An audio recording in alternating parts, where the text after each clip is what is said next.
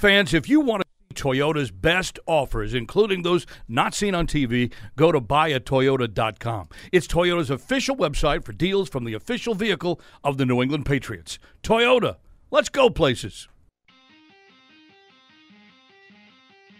This is Patriots Playbook. The legend. I got one of those updates this week from Facebook. You know how they send you memories? They sent me one from 50 freaking years ago. You know what my reaction was?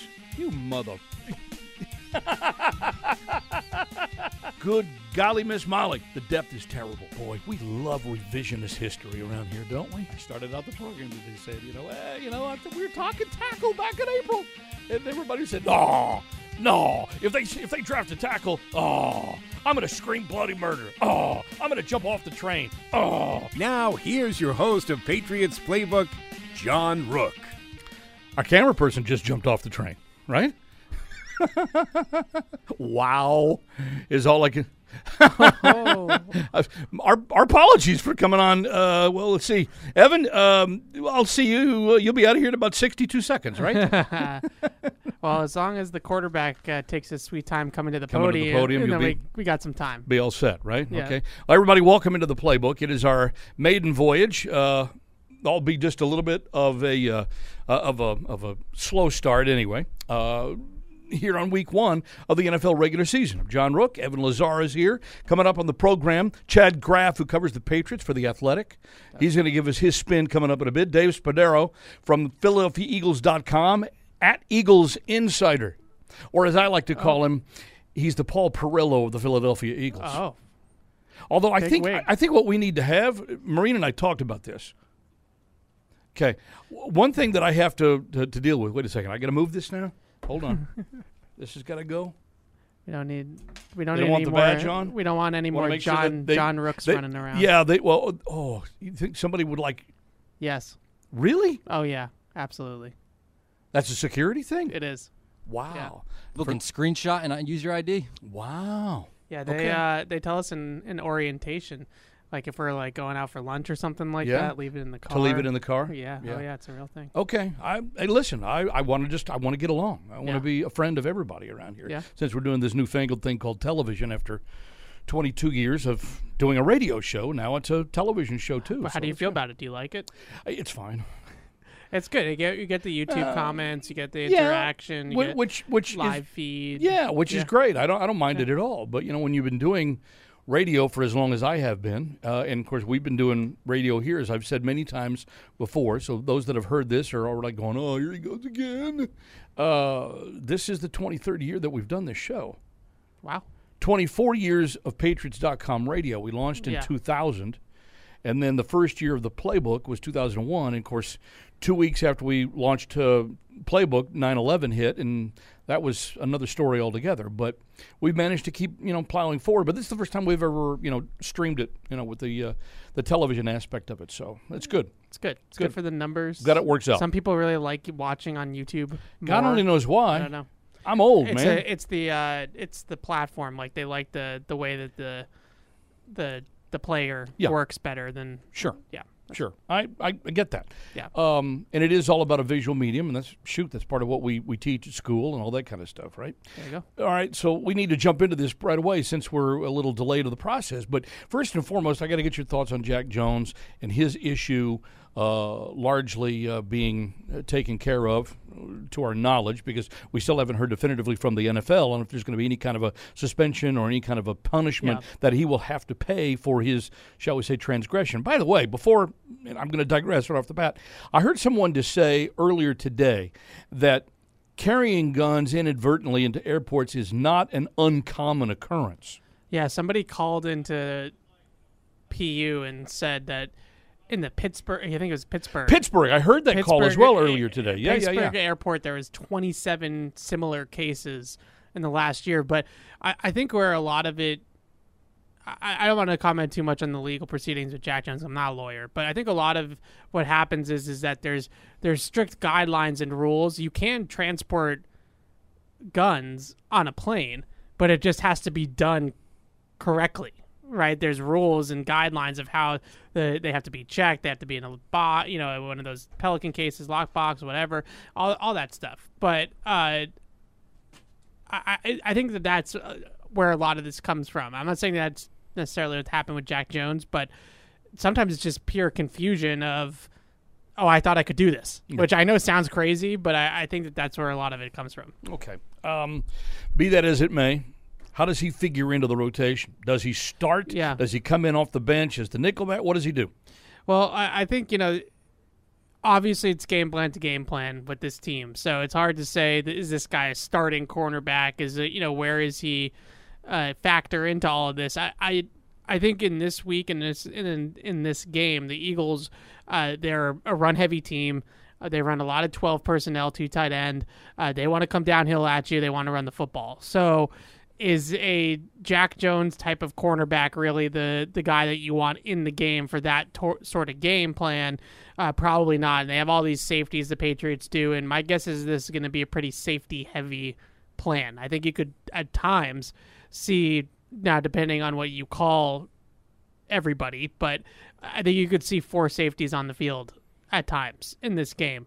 So is this necessarily the game for Jack Jones? No. I, I also think that just in general, I, I maybe I differ from some other people on Jack Jones in my opinion of him as a player. I, I think he has moments. I think he's got a ton of talent, but I think he's a risk taker. I, I think he's a ball hawk. I don't think he's a real man to man, live in your hip pocket. No pun intended. That was bad. Uh, sort of thing. Like I don't think that that's uh, that's really his game. Like I, I, don't think that he's really a, a strappy cornerback in that sense. But that's I, I don't know. Maybe I'm wrong. Maybe I I have a different opinion on that than that on other people. I, I just I guess my whole point is is I I'm not totally convinced that Jack Jones is is this great cornerback yet. I, I think that there's been too much inconsistency in his game. We've seen the flashes. We've seen Yeah. the physical ability. We've seen the, the, the speed. We've seen the ability to cover. We've seen the ability to make plays. And really, Yeah. that's what you need on defense. How, you know, last couple of years, since especially since the last Super Bowl, the cry has been for playmaking ability on the defensive side of the ball. Forget offense for a second, but you need guys that can make stops and make plays when a play is needed. Jones showed last year as a rookie that he might have the potential to do that. And you do want Yeah. playmakers on the field. You do, but I, I don't know. He's a good ball hawk, right? Like he'll go out there and, and have a, a couple interceptions that are really impressive, like last year in Green Bay against Detroit. A really impressive plays, but uh, the consistency to me down to down is not necessarily there. He had lapses last year in terms of uh, you know knowing what coverage they were in, man to man lapses, things like that. I, I just. I- I'm not trying to be super down on him as a player. I, I see the potential. I see the talent. He's a fun player to watch because he can turn the ball over. Uh, but he's a he's a boomer bust player right now. There's just no other way around it. I was about to say you're just you know f- deflating the tires a little bit on him. I just don't think that he's the type of guy that is a down to down lockdown corner. And I get that he was a fourth round pick. And He's that, not Christian Gonzalez. Yeah, and that right, like Christian Gonzalez to me is a very different breed because Christian Gonzalez is going to stay with his guy for 70 snaps a game. He might not have the ball production that Jack Jones has. He Yeah. might not have the the plays on the football, but he's going to live in the the kitchen of the opposing receiver for 65 70 plays a game or at least that's the hope right whereas i think with jack jones uh, he's a much more jc jackson like he's much more of a ball hawker or chance taker whatever you want to call it and there was just a lot of instances last year where he didn't necessarily always get burned for it because the quarterback didn't throw the ball his direction but uh, you know he lost a lot of reps last year and especially in i felt overcommitting to things, trying to jump things, and then they hit him with double moves or they just run Yeah. by him or whatever the case may be. And uh, I, I just, I guess I'm not, you know, I hear a lot of people that that are saying, "Oh, Jack Jones is, you know, he his legal situation like huge win for the Patriots." Like, yeah, it's a good thing that Jack Jones is going to be able to play football for the Patriots versus him not playing football, Right. right? Like that's Yeah. a good thing. Yeah. Uh, but I, I think that you're some people are maybe just overrating the player, what he currently is, a little bit. All right. Let's leave that and set it aside for a moment because clearly time is going to tell on that one. If that's issue one, then issue 1A has to be the offensive line and who's going to Yeah. show up healthy to play and able to play and able to keep Philadelphia's ferocious defensive front somewhat off of Mac Jones to where he has a chance to actually throw the ball, and the Patriots have a chance to actually run the ball decently. Yeah. And I'm kind of curious as to your thoughts of what you think that offensive line might look like on Sunday. Well, so there's a couple of different scenarios here. One, the offensive line, in terms of what I think is going to be out there, I think there will be some rotation because you don't usually go wire to wire in week one, anyways, as they're sort of building up the endurance and things like that. And I would also say there's guys that have been hurt, guys haven't practiced a whole lot. So to expect a uh, Calvin Anderson, who I do think is going to be the starting right tackle on Sunday. But to expect him to play 65 snaps on Sunday is unrealistic. He hasn't practiced enough. Uh, he was very, very ill with whatever the situation was that kept him out of training camp. So I would expect other guys, whether it was the two newcomers, a Sidy Sow, somebody else is going to get involved at the right tackle spot. But I do think Calvin Anderson will start at right tackle, and I think the rest of the line is going to be what we expected going into the year. I think it's going to be Trent Brown on the left side, Strange We on juggling? the left left guard, Andrews at center, and Onwenu at right guard. So those four spots uh, from right guard to left tackle are going to be exactly how we anticipated going into the year. It's right tackle that's still the, the question mark. And you think Calvin Anderson's the one that at least gets the nod there? Yeah, I think Calvin Anderson will start. You know, he's with the been with the team the entire time. He's with the team in the spring, participated in the spring, so he has a little bit of a leg up on guys like Vederian Lowe and uh, and uh, Tyrone Wheatley. He also has NFL experience. He started 12 games in the league over three years. Those guys haven't even played a down in the NFL yet. So, I- and same with Sow, obviously being a rookie. So, I think that those guys are could spell him, could rotate in with him, but I think Calvin Anderson gets the nod. The other thing with the the Eagles front that I think is going to be really interesting is they didn't blitz a whole lot last year. They weren't a very exotic team last year. They didn't use a lot of stuns, blitzes, you know, t- all these different bells and whistles that we see the Patriots do a ton. Uh, they didn't do any of that really last year. Um, it was kind of a, you know, Jonathan Gannon is one of those guys that got a head coaching job out, out of the Eagles' success, but uh, there's been a lot of pushback in Philly um, from from Eagles fans and media about how vanilla they were in the pass rush last year even though they had 70 sacks, right? So, uh, does uh, Desai, their new defensive coordinator, does he scheme it up a little bit more? Uh, do they have more blitzing? Do they have more creeper pressure, simulated pressure? Uh, what do they run in terms of their front, or are they going to still just be a team that's going to try to win their one on ones and know that we have better dudes than you do, and that's just going to be it? How much of a factor, Evan, do you think Philadelphia not having played their starters at all during the preseason is going to have on week one? Is this sort of a calculated gamble, maybe, that the Eagles have going into this? And this will be a, a question for uh, Dave Spadaro from Eagles Insider coming up in a little bit. But I'm just kind of curious as to your point of view and whether or not the Patriots might be in somewhat of a position to take advantage of that. I I think a little bit, yeah. I mean, I- I- they're going to have some rust. I think that that's going to be clear. Uh, there's going to be some rust early on, and I also would say that they have two new play callers. So on both sides of the ball. So uh, Jalen Hurts is going to be in the game, getting the plays relayed to him by Brian Johnson for the first time on Sunday. And there's going to be a feeling out process there. Now, I always feel like that maybe lingers in the first half then they kind of get into a groove. They get into halftime. They maybe make a few adjustments, and I would expect the Eagles to be humming in the second half. So, if you can get out to a lead, if you can hold it close, Wait, wait, wait. You know what's coming. If you win the coin flip, take the ball. no, no, I didn't say that, but I, I did. Uh, Oh, damn. I, I, I will say that I, I think that the there's a chance and, and hopefully you know for the Patriots that uh, they are in a good position at halftime because the Eagles might be working through some rust and things like that. But once the second half hits, I think the game You starts to had best declare. you and- had best be in position, I think, to steal the game from them yeah, at halftime because they'll Yeah. make a charge after halftime. Halftime adjustments, whatever. It's like, all right, messing time is over. Yeah. I mean, this is a Super Bowl team here that we have that's expected to be a Super Bowl contender. Could easily be the best team in the NFC. Certainly, the, maybe the best team the, the Patriots face all season long. And you got them in Yeah. week one, and you got all this emotional hubbub with Tom Brady and yada yada. And yeah, I, you know, that's to me the biggest concern that I have almost is just the emotion of the day. The fans we know are going to be keyed into what this day is really all about because they didn't get a chance to give Tom a proper goodbye, and that's what this weekend is supposed to be about. But the football part of it is enormous for this team when you consider the schedule strength over the first half of the season.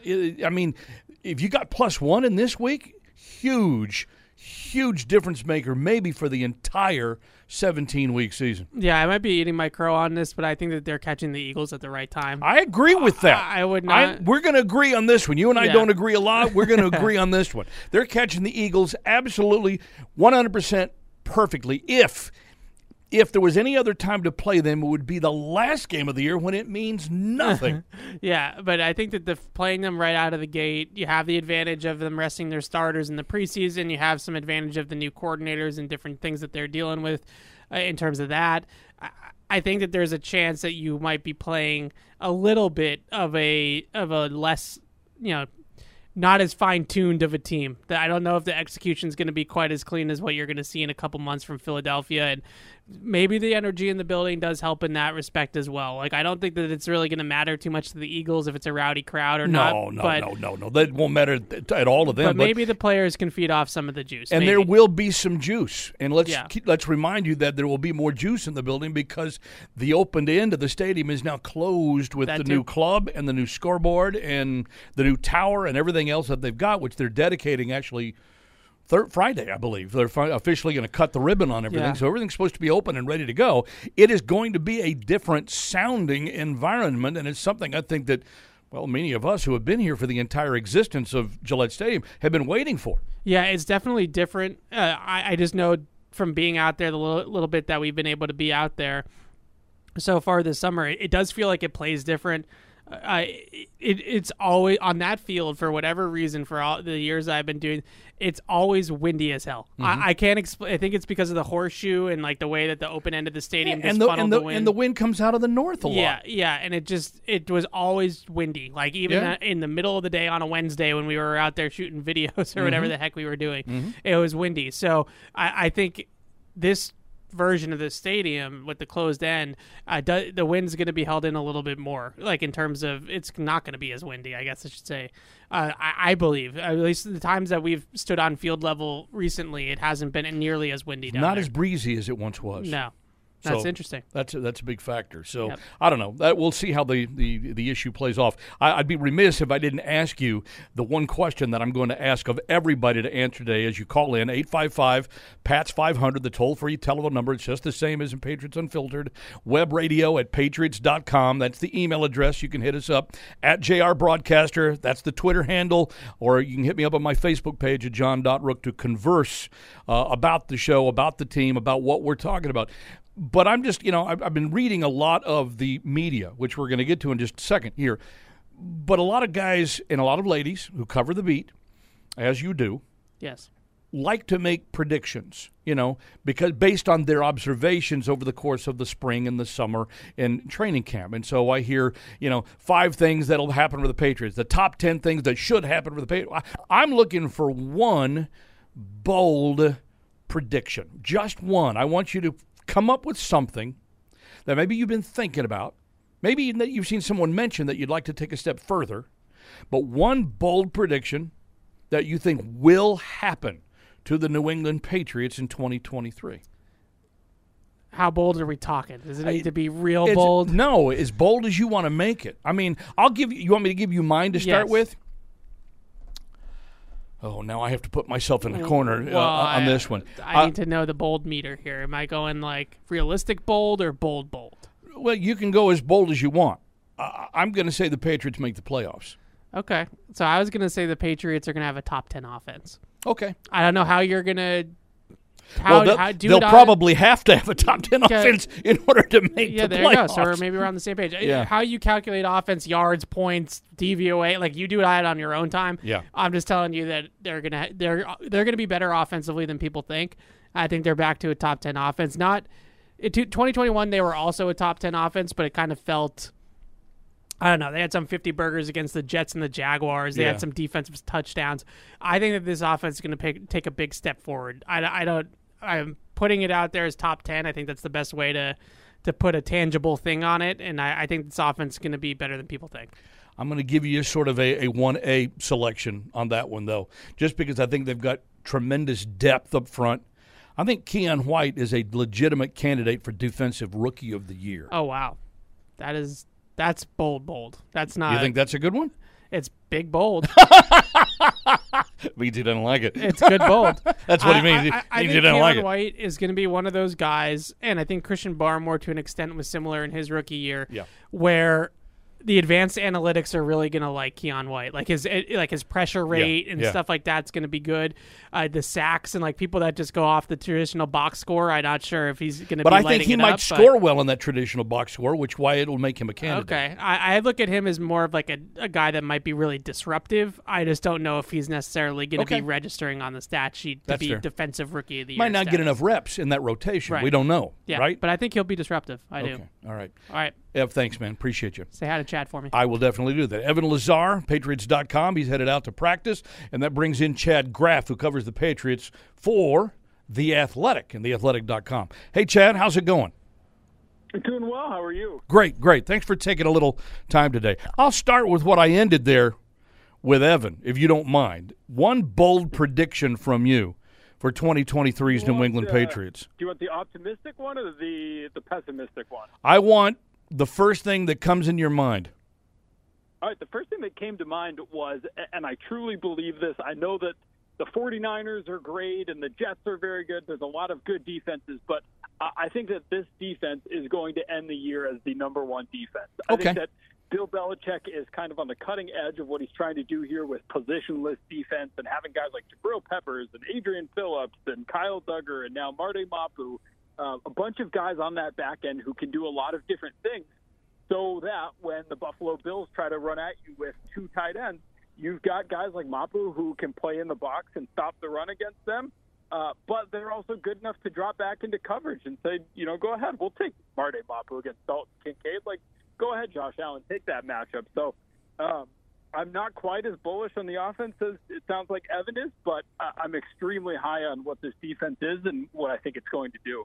Well, I, I'm going to tend to agree with you rather than Evan on that one. I'm a little more bullish on the defense, and I think that we were sort of led to believe that would likely be the case this year, regardless of whatever they did. And uh, look, I, we've talked about it on this show during our offseason program as well. Uh, that I thought one of the bullet points for the entire season would be the offensive line. I thought they'd draft an offensive lineman, you know, early in the draft, and silly me, they didn't do that. And now we see the kind of offensive line troubles that they're having with the depth and the injury and everything else that's going on. If the offensive line can stay, you know, can get together first of all, and then stay relatively healthy, then I think the offense's chance of improving and being a top 10 offense, as Evan suggested, improve immeasurably. However, however, I don't think that's going to happen because, as we all know, it's a war of attrition. And man alive, you know, you got to keep guys healthy. You got to keep your quarterback healthy. And I'm, I'm, I'm just, I'm having real problems believing that through 17, 18 weeks that you got to play 17 games, that the Patriots are going to stay as healthy as they're going to need to stay in order for them to truly be successful. Uh, I'm with you. I think the offensive line is probably the biggest concern more than anything else on the offense. Like, I'm not terribly high on DeVante Parker and Juju Smith Schuster as, as your one two, but I'm higher on that than I am this current offensive line Yeah. setup and the fact that you're then turning to uh, day three rookies probably if either of your guards get hurt or if your center gets hurt. Um, at, at right tackle, I still don't really know what you have. I'm not even sure who your starting right tackle is. You Well, know, we Sunday. suspect, we suspect Calvin Anderson. Suspect it.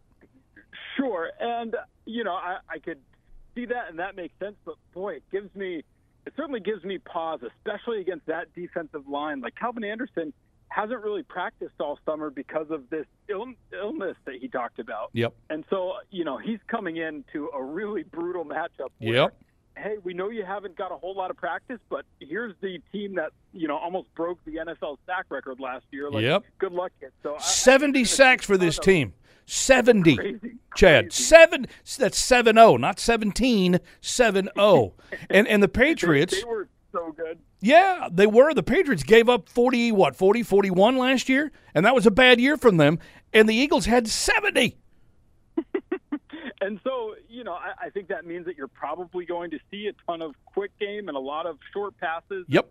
Probably a lot of run pass options. And Yep. So you know, I'm not sure that I would turn on the game expecting to see 70 yard bombs, but No. uh, No. I think that's probably what the offense looks like, at least early on, until you are more sure about your offensive line. This may be one of the fastest games that we've seen on television in the NFL this year. And, and, and this leads me into the next issue I was going to say. How do the Patriots beat a team like Philadelphia when Philadelphia, eh, maybe top to bottom, may have the most well rounded roster of any in the entire NFL? And I'm going to include Kansas City in that one. I like the Eagles. I'm very bullish on the Eagles in the NFC, you know, to, to get back in the big game. I, I and as long as, again, health is the key. And I always have to add that because we know health is always a factor. It is every year. And now that we have 17 meaningful games to play, it's certainly going to be that. And when the NFL goes to 18 games, and they're going to go, and maybe sooner than we think, it's going to be even more of a factor. You got to keep guys healthier longer, and so you'll see rule adjustments and this and that. Eh, The idea is going to be able to keep guys healthy on the field. So, that being said, this team, this Eagles team, is really, really good in the way that the Patriots beat them is A. They get them early, as we just talked about a little bit. It's great that you're getting early in the year before any of their starters have even played a minute because nobody played in the preseason. And B, run the damn ball. Now, let me codify that for a second. If you don't have an offensive line to run behind, you're not going to run very well. So it's good that you have Rhamondre Stevenson and obviously Zeke Elliott to pound the ball between the tackles because they're going to need to. Yeah, you're going to have to throw it somewhat, but if you can come out and control tempo and and get four or five yards on a first down and leave yourself in third and short situations, you got a chance to grind out some of those drives against an Eagles team that if you can stay even with them or maybe even have a slight lead at halftime, now you're going to put them under pressure. Now you're going to force them to, you know, feel the pinch a little bit and then you might actually force them into a mistake, which again, they don't normally do. And you cannot cannot make mistakes yourself. And of course, we all know the offensive line troubles that the Patriots had trying to avoid mistakes a year ago. So it lines up to give the, my whole point here, Chad, is it lines up to give them a shot. I think more than a legit shot, really, on Sunday. But uh, Philly's talent could still end up winning out unless you stick to a game plan. For sure. And and here's what's interesting to me about that game plan and what I think we'll see is a lot of this, both roster construction and what we've seen in training camp, has been built around 12 personnel, where Bill O'Brien once Yeah. again uses a lot of two tight ends. Yeah. It's why they brought Mike Gesicki in.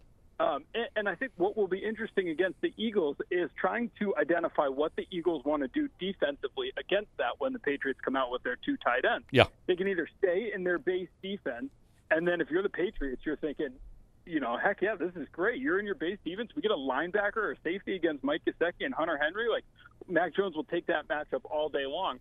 But to your point about running the ball, what becomes interesting to me is if the Eagles go to their nickel defense with an extra defensive back, as I think they probably will. They don't want Mike Gesicki and Hunter Henry to beat them then the door opens up against a lighter box to be able to run the ball.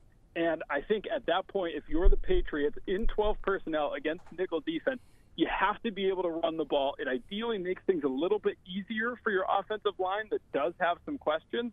Um, and, so I think that's kind of the big matchup to me is in 12 personnel when the Eagles are playing light and daring you to run, are you able to run the ball effectively? and that is a major question. A major question. I, I expect the Patriots to also, you know, be in that you know personnel set because they're going to need to assist their offensive line. We need you know, this team will need uh, blocking. I fully expect. I mean, I'll be. I'll put it to you this way: I'll be surprised if Zeke Elliott doesn't get more time than Rhamondre. Not because Rhamondre is not better, but because we know that Elliott is a renowned pass blocker, and there may be, especially in passing downs, even though he's pretty good at catching the ball himself, the need to keep him back to make sure Mac's, you know, not going to get flattened in the backfield. That's the biggest concern that I really have. If Mac can stay on his feet long enough and yeah, I'm thinking that certainly short passes, slants, tight ends, whatever they can get to, but nothing that's going to be more than 12 to 15 yards downfield. If he can, if he's able to get those passes out and frustrate Philadelphia, then I think the Patriots would be right there at the end with a chance to take it.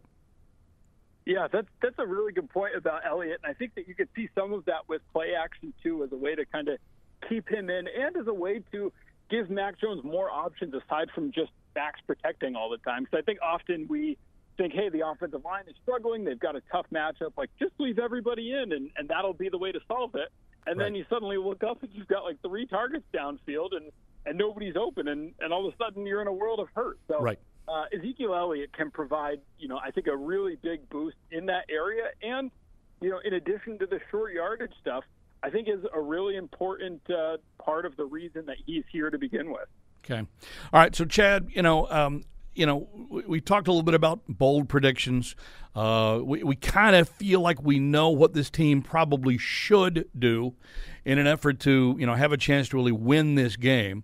Um, the, the story within the story, the part of the reason for the three ring circus and everything that's going on this weekend is obviously Tom Brady gets a chance to be um, embraced, given the old big New England hug you know, by the fans uh, who will be in attendance, and which have made this ticket the toughest ticket right now in the regular season for the entire NFL to obtain. Certainly the most expensive. Average ticket on Vivid Seats, as I saw, checked it early this morning.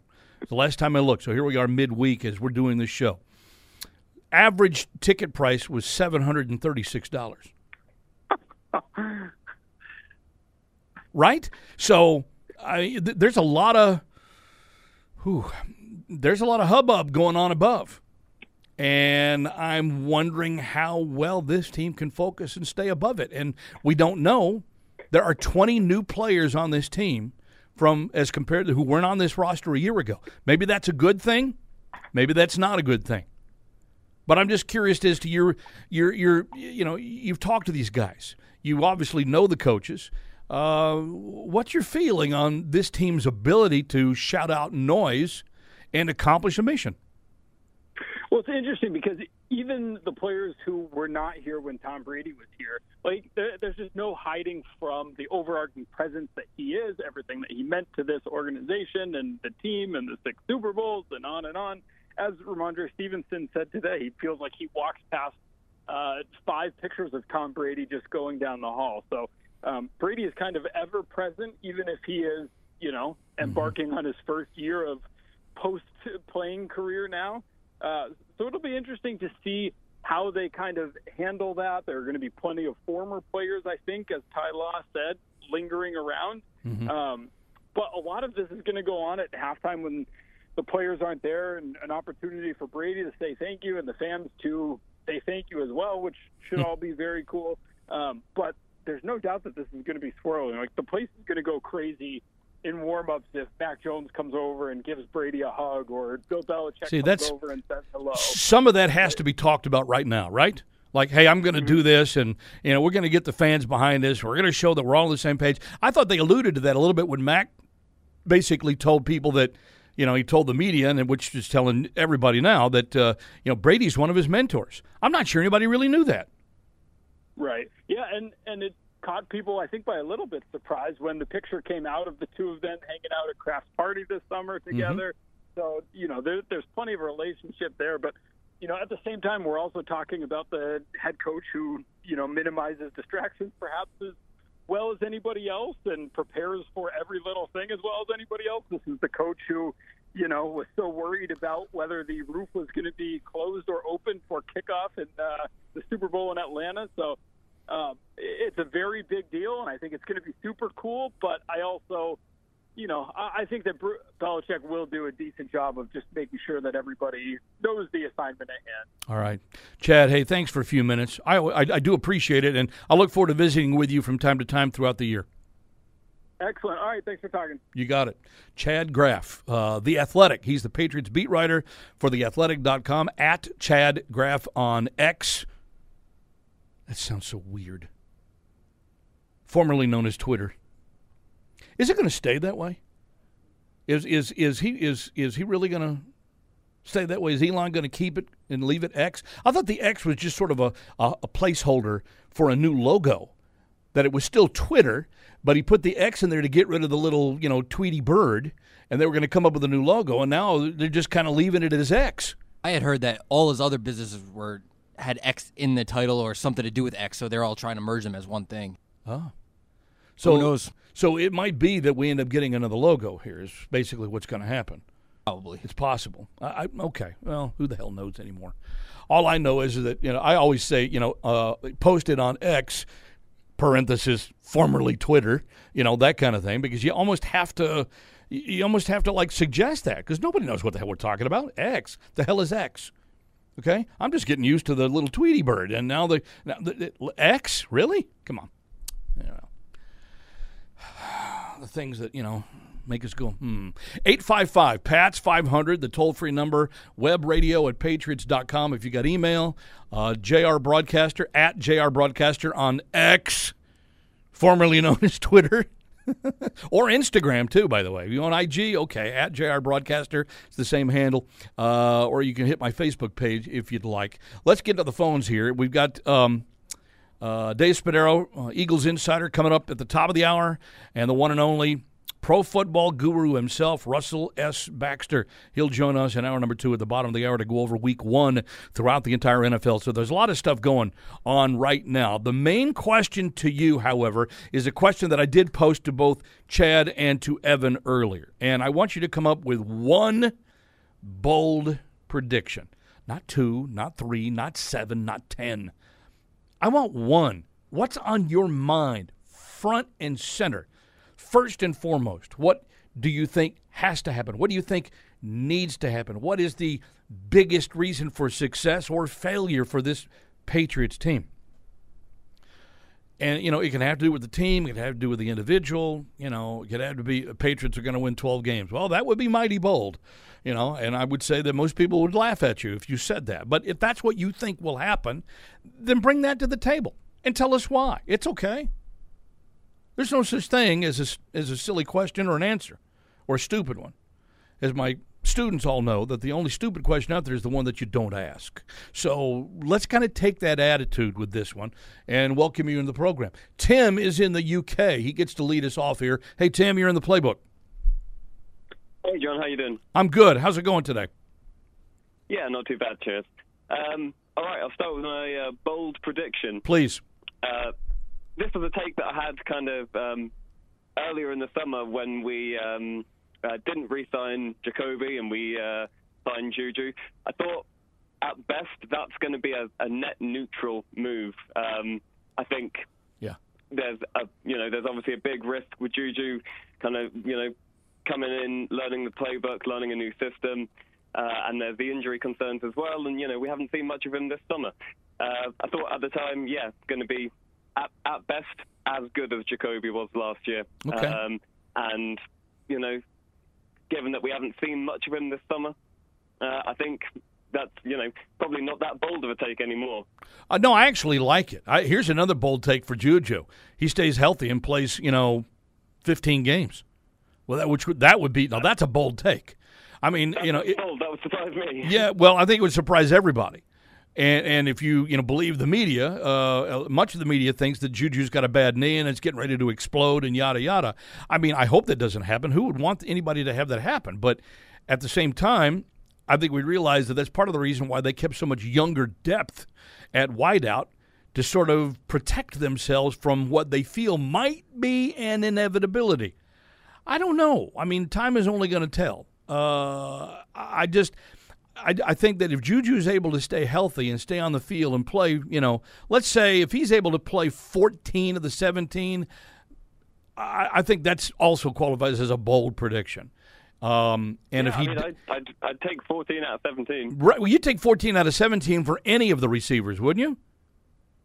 I mean, that health at receivers, low key, kind of a really big problem. I think. Um, you know, Parker you know, dinged up. Uh, I think he's back at practice now, but you know, uh, pro- prone to getting dinged up, and he's up there in age. Yeah. Uh, Tyquan looks like he's going to be out for a lot of the season.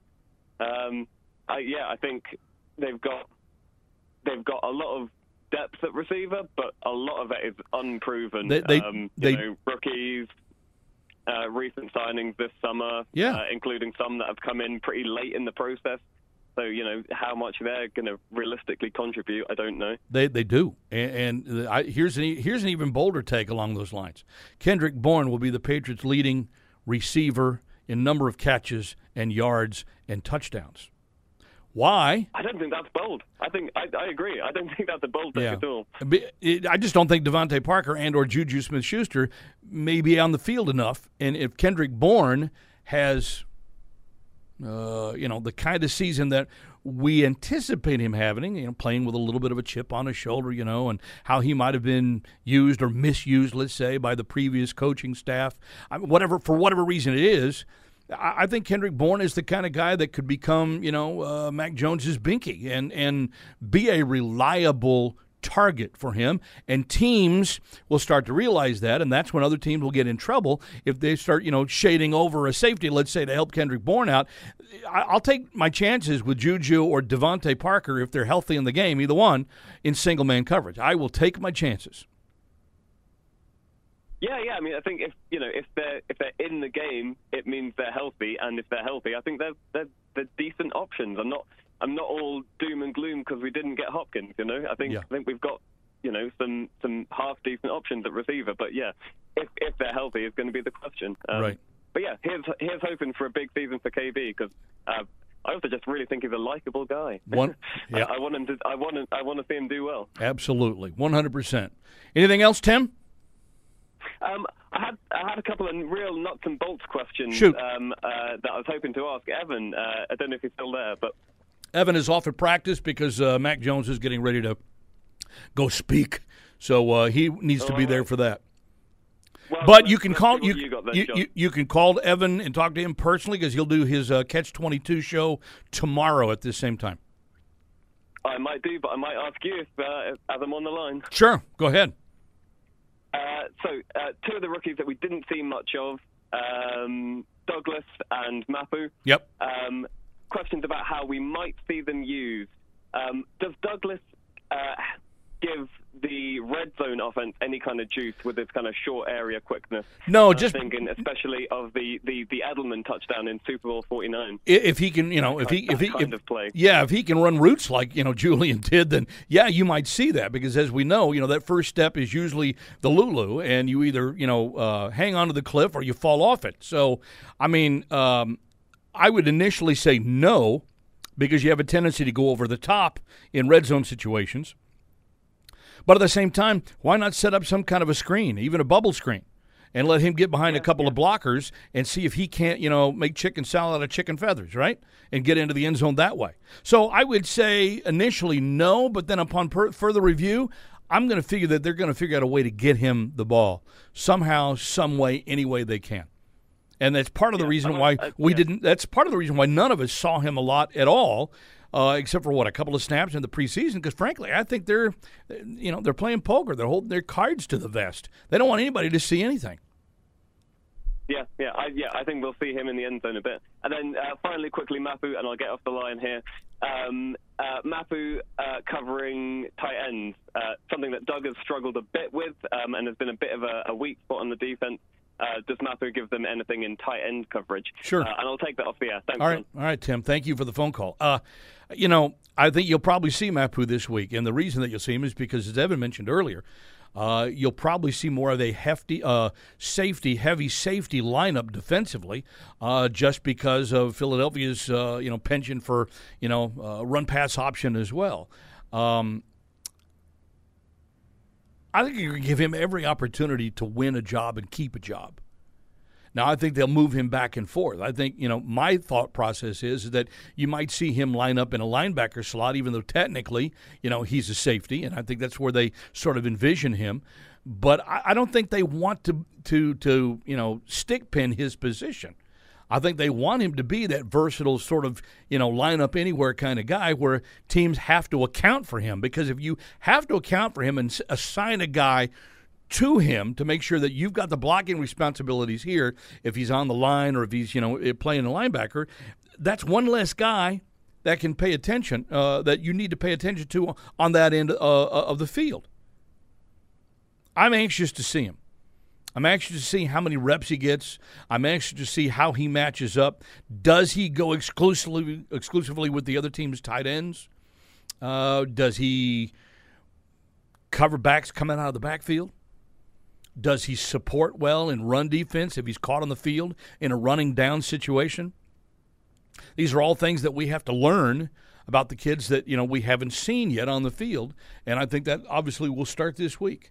All right, Sean in Vancouver. Thanks for hanging in, Sean. You're in the playbook.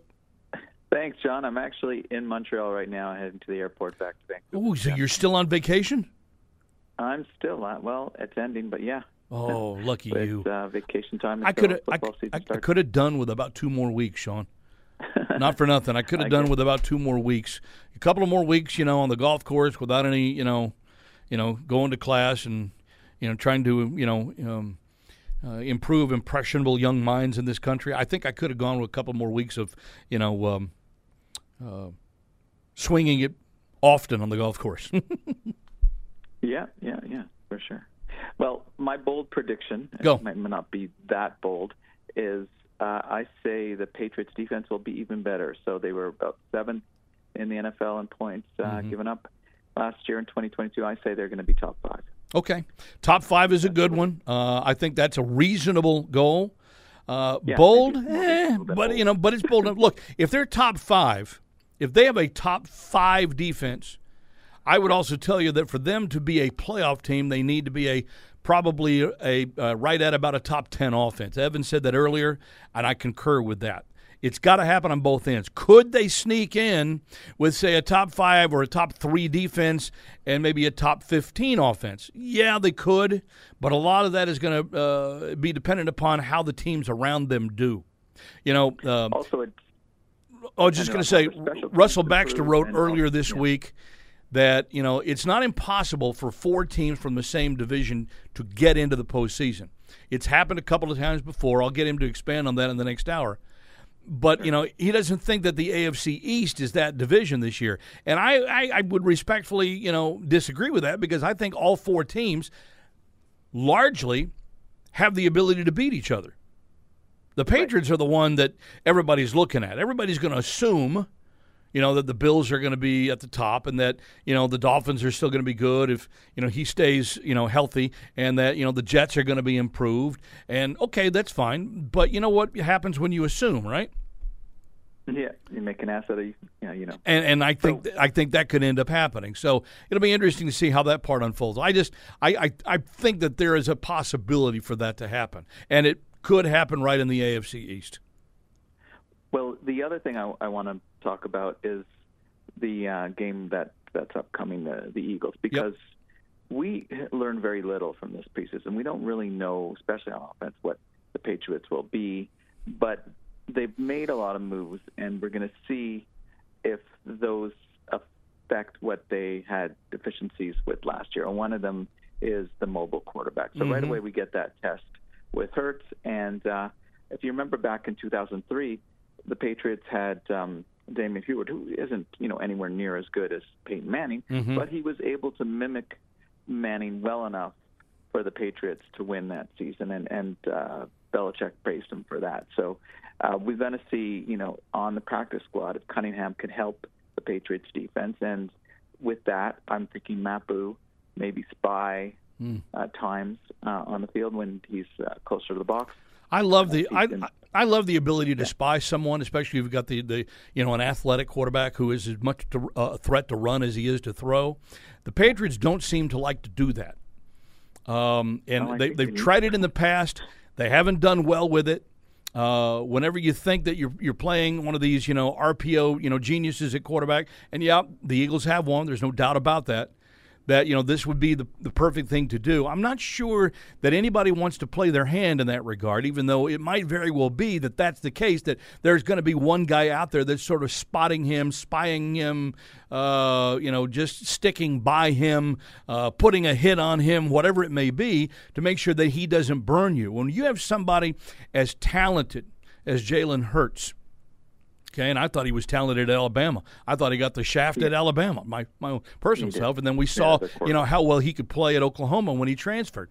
Um, I, I, I, he is a definite MVP candidate, and he should be considered that because he's such a threat with you know both talents. He's got a better arm than people give him credit for, and his legs are as strong as any quarterbacks I think we've seen, maybe ever.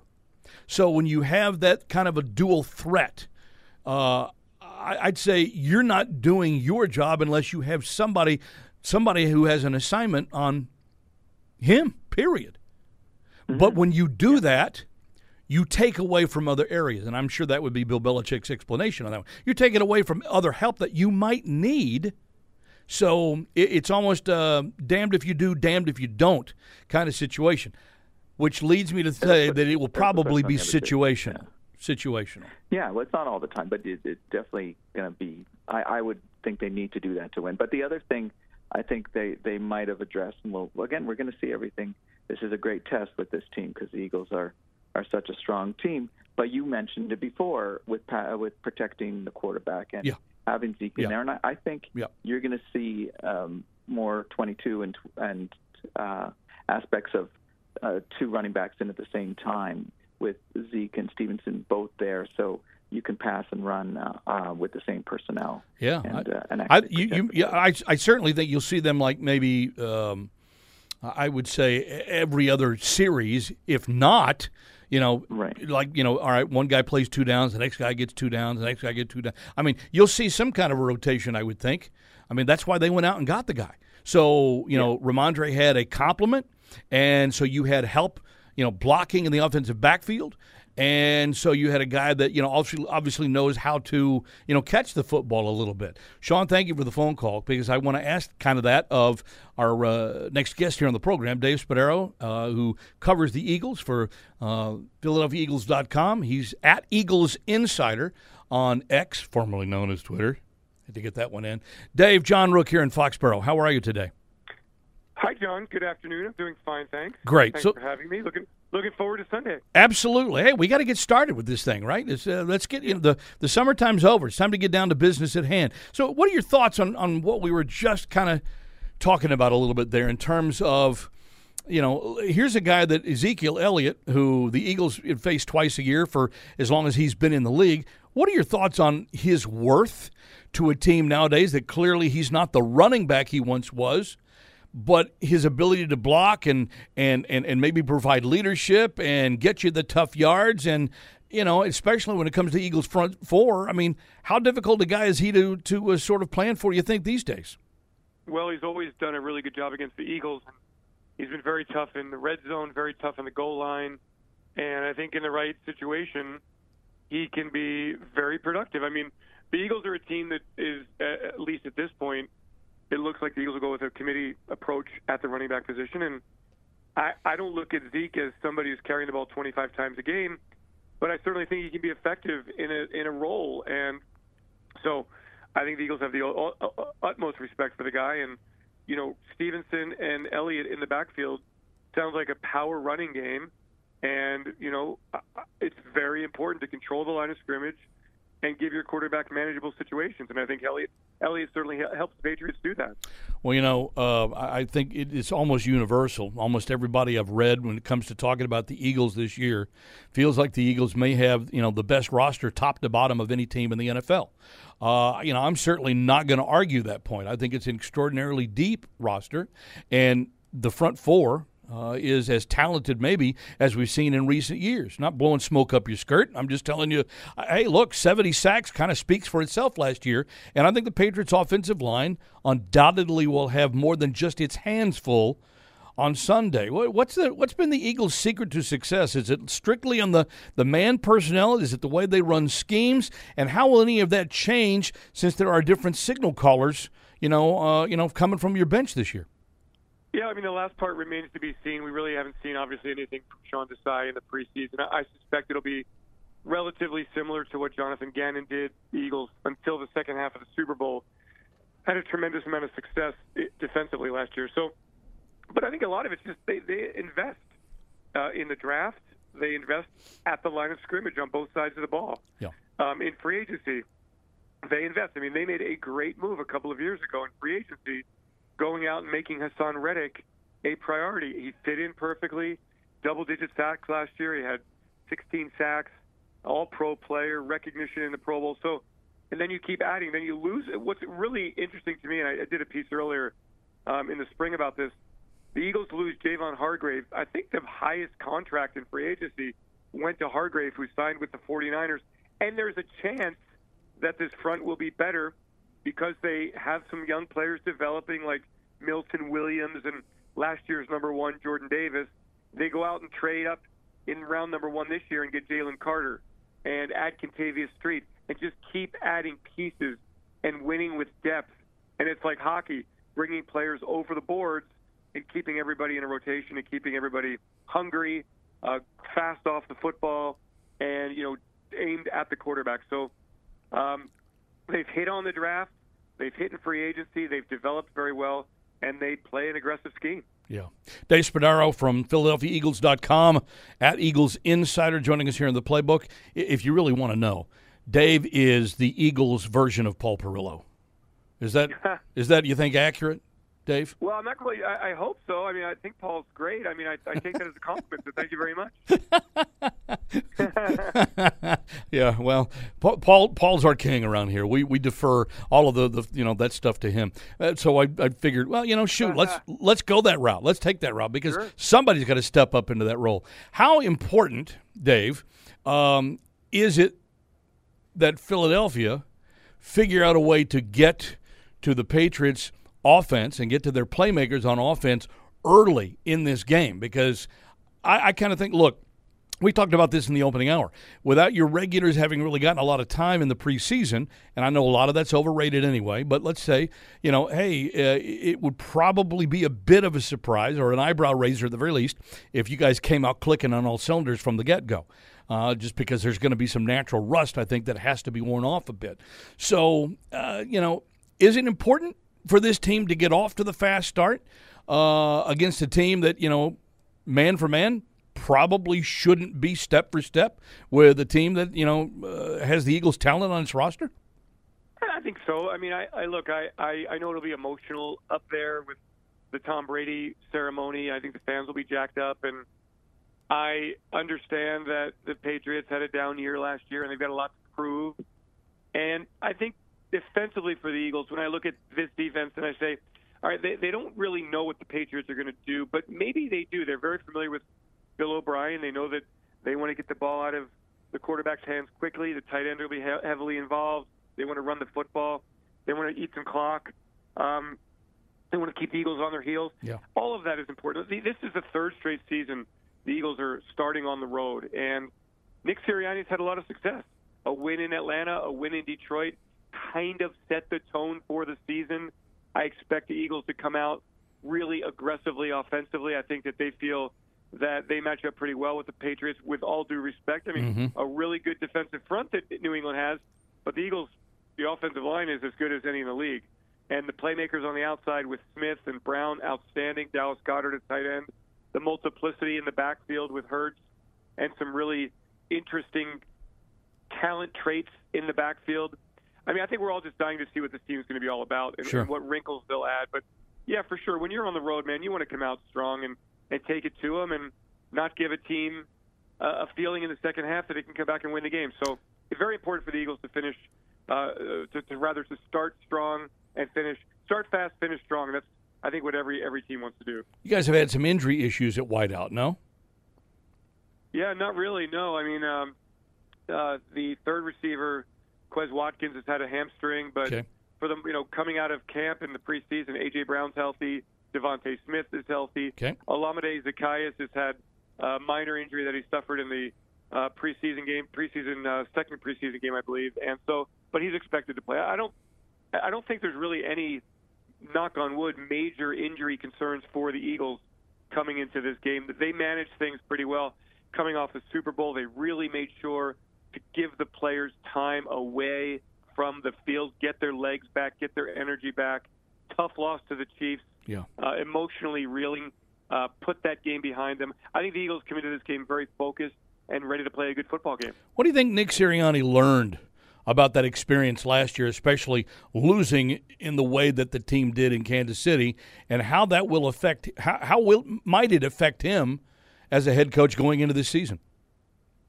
Yeah, I mean, you know, the Eagles didn't play their their A game in that Super Bowl, and that's a credit to the Chiefs, certainly. Um, but it's also a learning experience for Jalen Hurts and, and company. You can't fumble and have it returned for a touchdown. You can't commit penalties. You can't score three points when you have an opportunity to score seven. Your defense has to get off the field. You cannot give up a big punt return that led to a touchdown. Uh, these are things that you know the Eagles lament. They went into that game healthy, golden opportunity to win their second Super Bowl in five seasons, came up short. And, and you know, I got to tell you, John, what they did was really interesting. And uh, this is the third Super Bowl I've been to with the Eagles. They reloaded the roster. They didn't. They didn't take their foot off the gas at all. They knew they had a bunch of free agents that they could possibly lose. They did lose some. There is change on the defense, but they were able to retain James Bradberry and redo uh, Darius Slay's contract and keep Brandon Graham and keep Jason Kelce for another year and add Jalen Carter and Nolan Smith Yep. in round number one. And those young guys get to come in. They don't have to be stars right away, but they're expected to be contributors. And when you have that kind of depth, you know, you just look at the 17 game season and you say, we're pretty well equipped to withstand what we know is coming. And there's going to be some injuries, but the Eagles do have some depth at most positions. But like every other team, there's some indispensable players, and you just hope you get through the season unscathed, get to the postseason, and really play your best football. But it was a learning experience for sure. Uh, um, uh, you have to play a great game in the Super Bowl to win it. Eagles didn't play a great game, and they came up three points short. You know, for a second there, you were talking about some of those young guys coming on, thought you were going to list Superman and Batman in there too. It's right. Like it's it, when you talk about the roster. I mean, you do look at the roster and you go, "Whoa, there's some talent here." That's what I mean. I'm. I looked at your two deep today, and I'm like, I, forgot that. I didn't know that. I, you know, and I'm like, Yeah. wow, there's some players. Yeah, but there's also some questions. I mean, they have two new safeties. Uh, they've only got three linebackers on the active roster. There's two new starters there. The offensive line has a new starter at right guard. The punter, it appears at this point, will be Arryn Siposs, who is on the practice squad. Um, so, like every team, you know, there's roster fluidity. There's questions. The first week or two of the season always unpredictable. Yeah. And uh, the Eagles know they're going into a tough environment. The Patriots crowd is going to be very, very excited for the day and for the celebration and for the start of the season. And I suspect uh, to see Mac Jones and Bill Belichick get off the get off the season in the right way. And I think it's really important from the Patriots standpoint that they Patriots start the season the right way after a tough 2022 season. So both teams have a lot of great storylines, and I, I really think it will be a great, great football game. Of course, one of the themes here is that the Eagles are going against Belichick, and Yeah. what kind of wrenches is he going to throw into the plan, and what kind of surprises will he will he give the Eagles, and what will he do to, to, to devise to do to slow Jalen Hurts in his legs? All fascinating stuff. Can't wait for Sunday. All right, then a final question for you is what I'm asking our fans today is to come up with one bold prediction for the Patriots for 2023. How about a bold prediction from you for the Eagles for this season? Okay, my bold prediction is that the Eagles, for the first time in the NFC East since 2003, 2004, will be a repeat winner in the division. Okay. And it's a remarkable statistic. No repeat winner in the NFC East since 2003, 2004. Eagles won it last year. History says it's going to be really tough to do it again this year.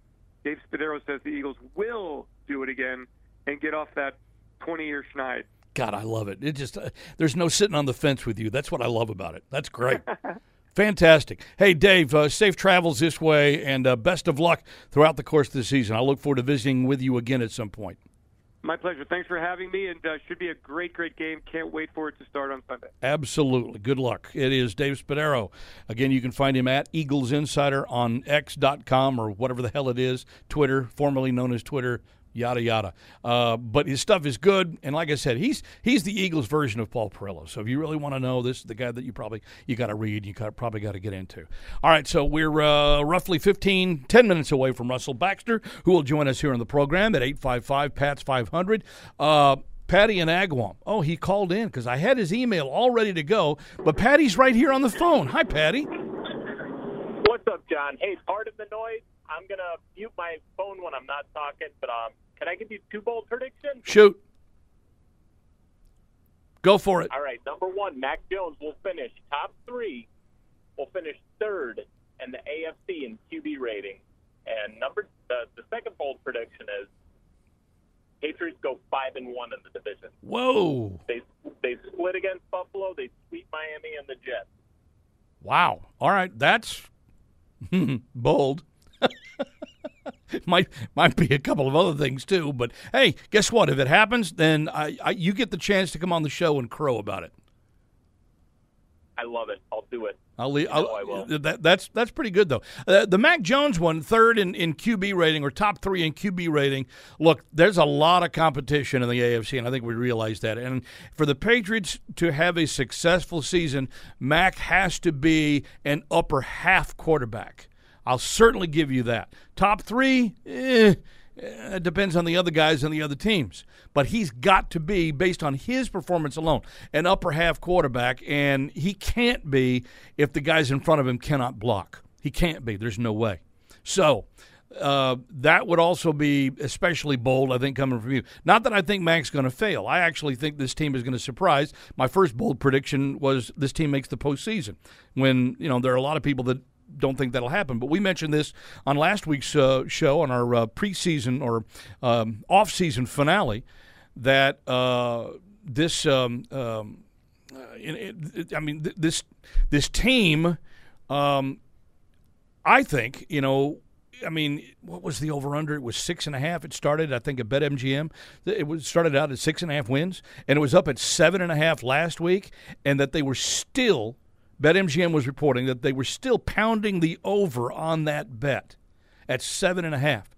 So clearly, there are a lot of people out there that think that this Patriots team can make the postseason. Now, of course, if you win that bet, eight wins isn't going to get you into the postseason.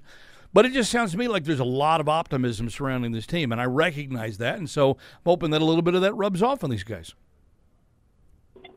Yeah, and I just think that Mac Mac is probably one of the smarter quarterbacks in the league.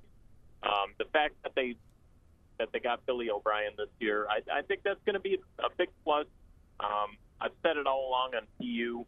I think the tandem of him and Adrian Klemm will, I mean, they will scheme things to uh, to make things happen, especially in the first four weeks of the season, because they're going to be. I mean, it's a murderer's row of defensive lines that they're going to be playing, Well. and I don't think they're, you're going to see anything stupid like ten shot plays against these teams. You know, I think they're going to try and get the ball out quick, be smart about it, run some quick slants, some RPOs. You know, all the stuff that was in Mac's wheelhouse in Alabama, and um, a lot of the, the the EP offense. You know, a lot of the foundational EP offense that that's predicated on on winning over the middle of the field. And um, yeah, I think this team's going to win ten games. I think they could make the playoffs. I don't know. I'm sort of on the fence about that, but I think I think you might need to win ten or more, and then ten. You're going to need ten with a tiebreaker to get the playoffs in the AFC this year. That might be So the I case. think- Yeah, that might be the case. But I, I would tell you largely, you get to 10 wins, you're going to be there. Yeah, and you got my prediction. You got my score prediction for the week. So uh, I won't. I won't have to say it on the air. Let's Lock see. You said you you you said uh, the Eagles win 28-27. Yeah, on a, on a And Chad Ryland 50 Chad, Chad Ryland misses a 50 plus yard field goal with less than 30 seconds on the clock to lose it. Yeah. Well, Yep. Aren't you a rolling I- ball I- I of butcher I'm wrong. knives? I hope I'm wrong, but I don't know. I think I I think you I think this team is going to surprise a lot of people, and I think I think it's going to start week one, and I think they'll carry that momentum on throughout the season, and I think they're going to have a good year. You know, fingers crossed, of course, but objectively speaking, too, I think you look at last year's team. I know the schedule is tougher this year, but if that team can win eight games with a, a real good defense and um, a crap show on offense, I mean, I think Bill O'Brien and uh, a, just a working, functioning NFL offense Yeah. can, can garner them two more wins this year. And that's all I got, Johnny. Let's hope that that is the case. I appreciate you, Patty. Thank you. Let me hit a couple of emails here real quick. Brian uh, in North Bay, California. Welcome back for another season, JR. Easy bold prediction here. Patriots will beat the Eagles 29 21 as Tom roots for the team on and keeps the crowd in a fervor.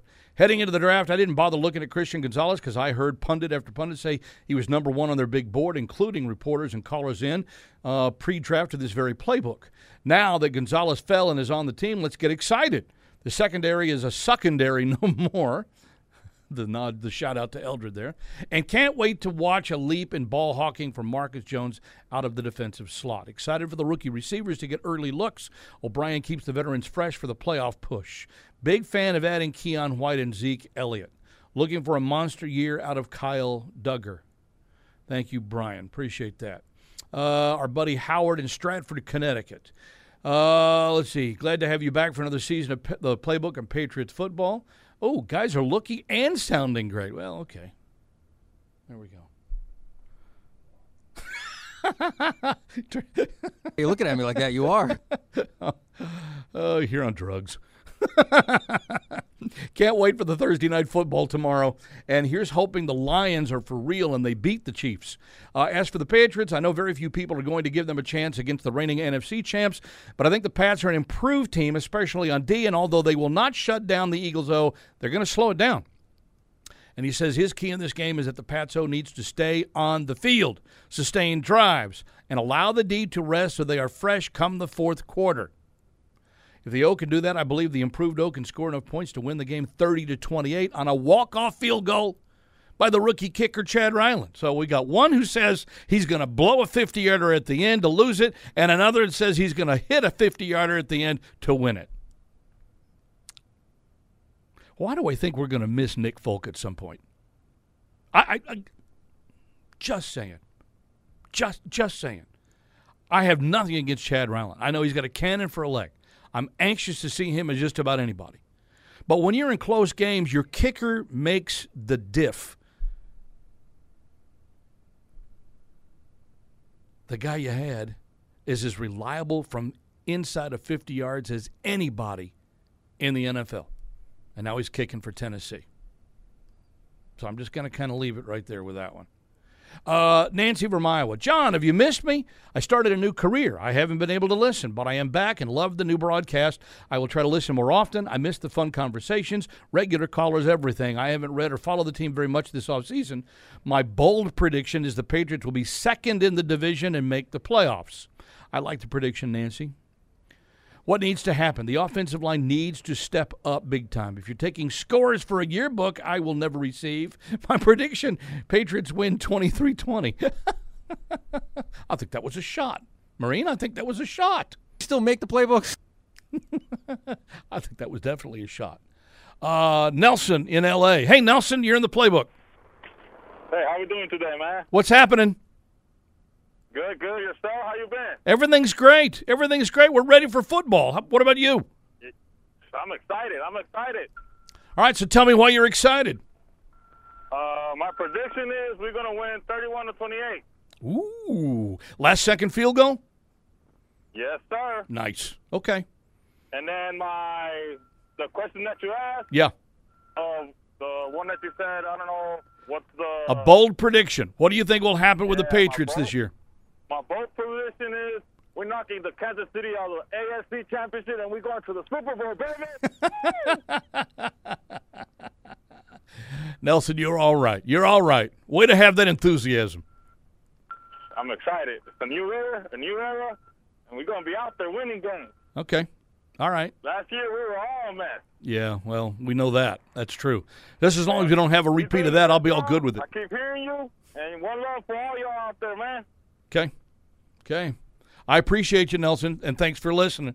It's always good to have that. Um, we got a, a little bit more to get to, but but first, uh, I want to sort of reintroduce before we, uh, we we play his show open here. A gentleman who I've known for a long time, and our time goes back to our time together at ESPN Radio back in well before before we hit the 2000s predating the millennium. So we're going back over 20 years now. Uh, but he's been a, a relatively regular, if not regular, part of this show since the first year we started, which was 2001. Year 23 now of the Patriots playbook. A real woman could stop you from drinking. It has to be a real big woman. It's time to go around the NFL with football guru Russell Baxter Now on, your name is Flounder. on Patriots Playbook. Flounder? Hey, Flounder, what's happening? Well, it's when Uh oh, there goes the phone. Son of a gun! Would you? I'm gonna. I'm gonna, I'm gonna put it. Hold on. I'm gonna Just put had it a on clear as day conversation with him. Wow, is that amazing? I know, I know, because I heard you talk. I saw you talking to him, and then all of a sudden, bang! So it have. You want to try to pick him up on your end and see if it comes back? Yeah, just because you know, uh, I don't want to waste any good stuff with Russell. Uh, we don't want to do that. Uh, the background on Russell is um, he was, for those that don't know, if you're wondering, well, who the heck is this Russell Baxter guy? Russell was the guy in the ear of Chris Berman and, and Tom Jackson uh, during NFL Sunday Countdown and basically feeding them all the info that they had on the air, which really helped make that program work for decades at ESPN. And he since matriculated onto doing his own thing now and covering the National Football League. Uh, geez, let's try him now. Are you there, buddy? I'm here. Oh, there you are. Okay. I don't know what happened. I you said the first two words out of your mouth, and all of a sudden, ah, ooh, ah, ooh, ah, ooh, ah. okay. I, I don't know what happened. I was talking to you, and then all of a sudden, Boomer and Tommy were asking me questions. Do they still ask you questions today? well, um, we talk on different levels. I actually talked with Chris a couple of days ago and Great. so. Good. And we, we, I mean, listen, those are um, they're family members Yeah. Right. for life. Okay. Right. Um, Of course they are. There's a reason. Uh, you know, one, one, there's a reason you hear the words Uncle Boomer in my house.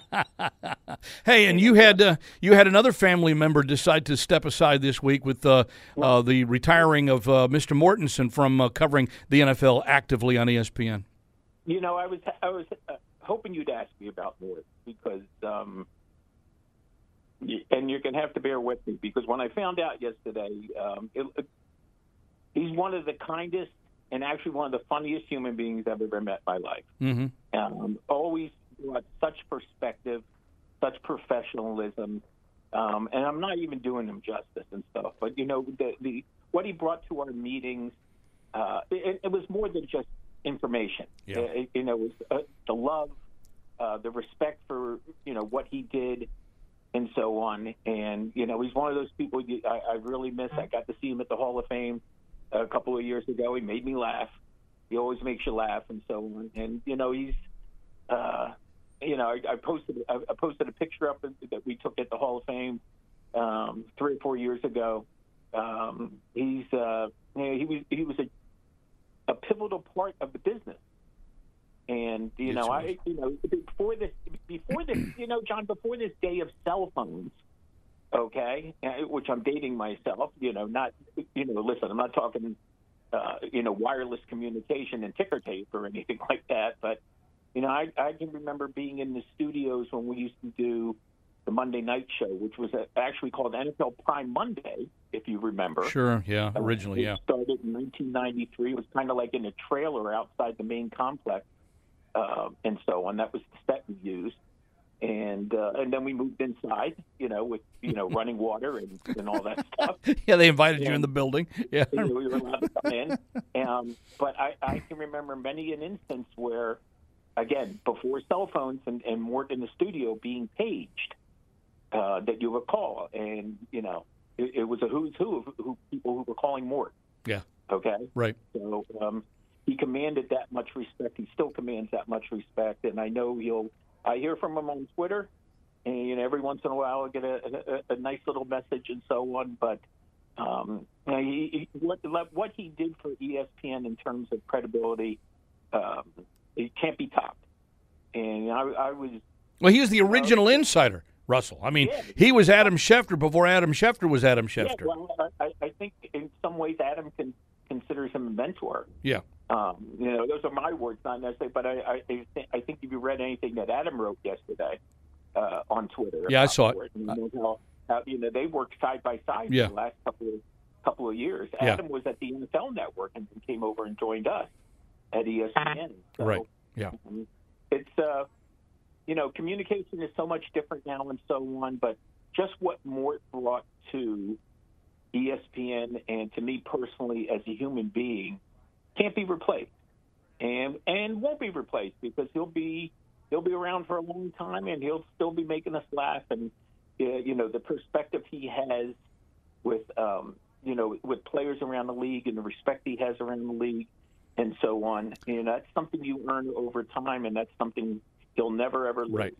So Yeah, it was always so much fun when I was doing regular radio stints in Bristol. Uh, it was we always looked forward to having an NFL segment, and whether it was you or Mort or whomever else was was doing it at the time, Suzy Kolber a lot. Uh, it was always a lot of fun. We got energized and charged up because they were energized, they were charged up, and they knew. So we knew we were about to get an education, and Mort was the one that always kind of led the way.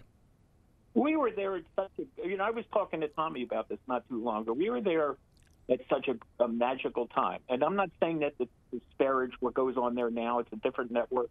I understand that. And so Yeah, I'm long right. removed from there. I've been gone a dozen years. I'm not a person to go back and say, well, this is that and this and that. Mm-hmm. But we happened to be. I think what was fortunate for us is when we when ESPN got the NFL contract in 1987, and they started doing Sunday night games. Um, we NFL draft was already on ESPN. It was originally on ESPN, um, and then slowly but surely, you know, became the Sunday night game. And then, of course, I was very, very lucky. Yuri alluded to it uh, of doing NFL primetime in the studio with Chris and Tommy, uh, which I did uh, in the studio part of it for 17 years. Yeah. Never missed a show. Um, why would you? Um, and the beauty of watching those two guys, especially John, and you'll understand, especially doing the late highlights, Oh yeah. because we would sit in what we call the war room and Mhm. watch the game. and you know, you you could pay admission watching the games in there with Chris, I Tommy. I believe that. I believe that. Hey, did he ever use his calls while you guys were watching all those games? He could go all the way. Did he ever say No, that? but he would, Chris would allude to stuff and so on. um, and uh, you know the, the banter that went on because these guys, you know, everybody knew each other so well, um, Yeah. and so on. And um, w- w- w- so I'll just take you through a typical day as we got you got ready for the show. Yeah. You know, roughly about six o'clock, the production assistants would come up with their highlight packages and what we call shot sheets and they would go over and you know produce whoever was producing the show would lay out the order we're doing. And the beauty of when we had the NFL contract when I was there was we could show 30 seconds of a game, we could show nine minutes of a game. we weren't limited. Mhm. It depended on how the game unfolded. If it was Mhm. Mhm. 45, we wanted to pretty much show you all all 93 points. So you never got short changed in that regard. But again, I know use the beauty again is it was the late games, John Yeah. when the production assistants would come into the set and hand Tommy and Boomer the shot sheets. Now we had been watching the games, but we didn't know necessarily what was on the highlight. And you would never be able, you could never tell that after watching these guys do what they did. Mm-hmm. And they just played off each other, and the chemistry was unreal between the two of them. And, and you know, as many people know, that uh, the, the, that main studio um, at ESPN is now named after Chris Berman and Tom Jackson. That doesn't shock me at all. No, well, I mean, it was, you know, Deion said Deion said he built uh, the Georgia Dome, right? yeah. Um, Chris and Tommy built that built that room. No question. By the way, I, I, and, and I'm going to digress here before we get to the, the games this week.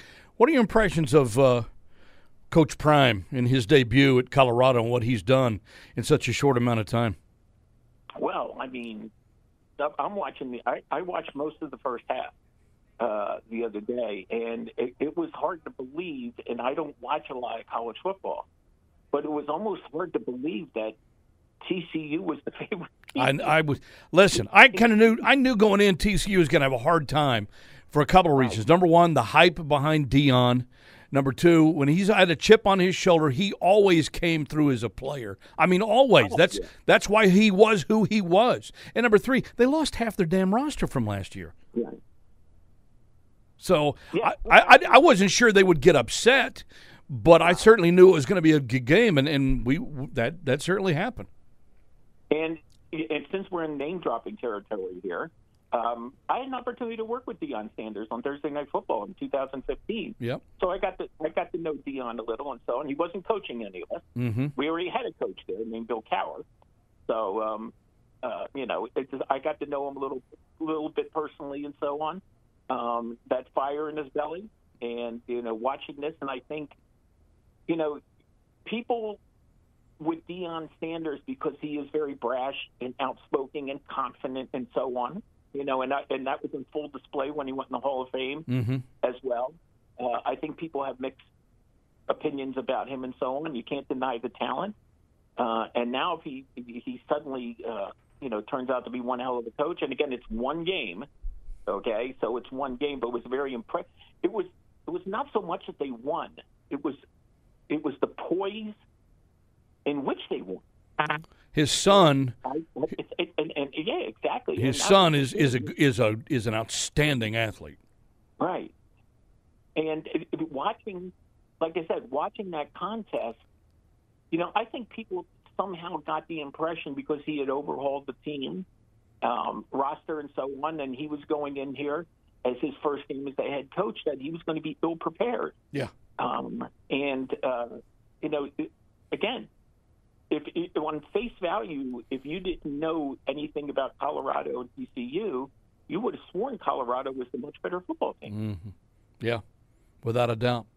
All right, let's talk about the football teams in front of us for Week One in the NFL season. I I got to admit, I think there's a lot of anticipation, more so on the Lions' part than the Chiefs' part tonight, or I should say tomorrow night. Keep thinking this is Thursday. You know, hey, these Well, don't, don't the- worry, the- you both do that three or four times in the next. yeah, these these date changes kill me. I mean, we for 20 years. Out of, uh, how many years? Well, this is year 23.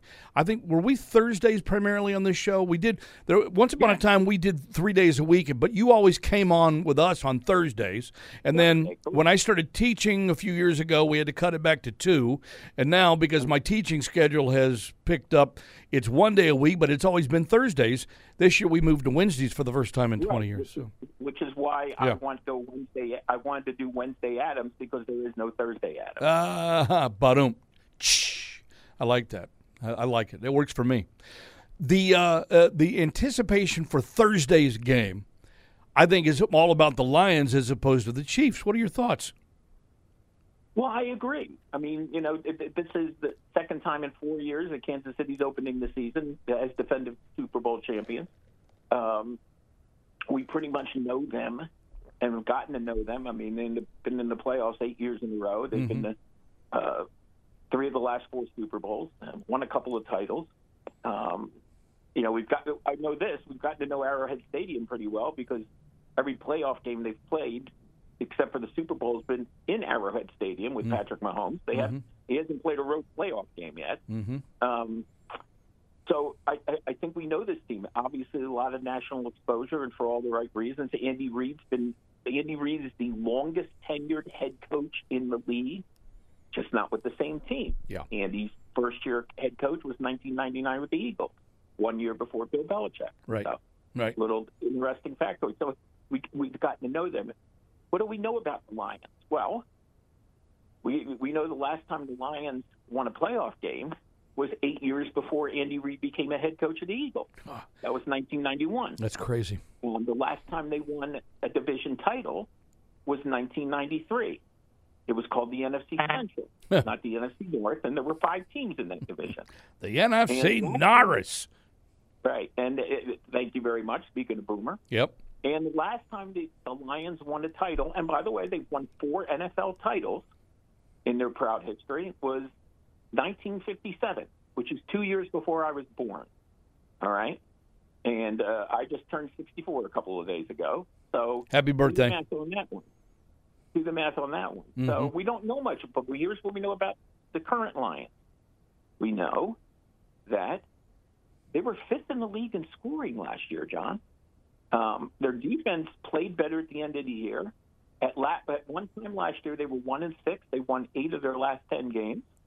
Um, so they knocked the Packers out of the playoffs in the final Sunday night game of the year, and they did it at Lambeau Field. Dan Campbell is obviously uh, drawn a lot of attention. I think his first year there because of some of the wacky things he was saying, and apparently it is paying off for that franchise. Now they obviously want to take the next step, and obviously winning a game against the defending Super Bowl champions on opening night would be pretty Herculean. Mm-hmm. Um, now, I, I, I have lots of numbers here because we, we, Patrick Mahomes usually comes out with a bang.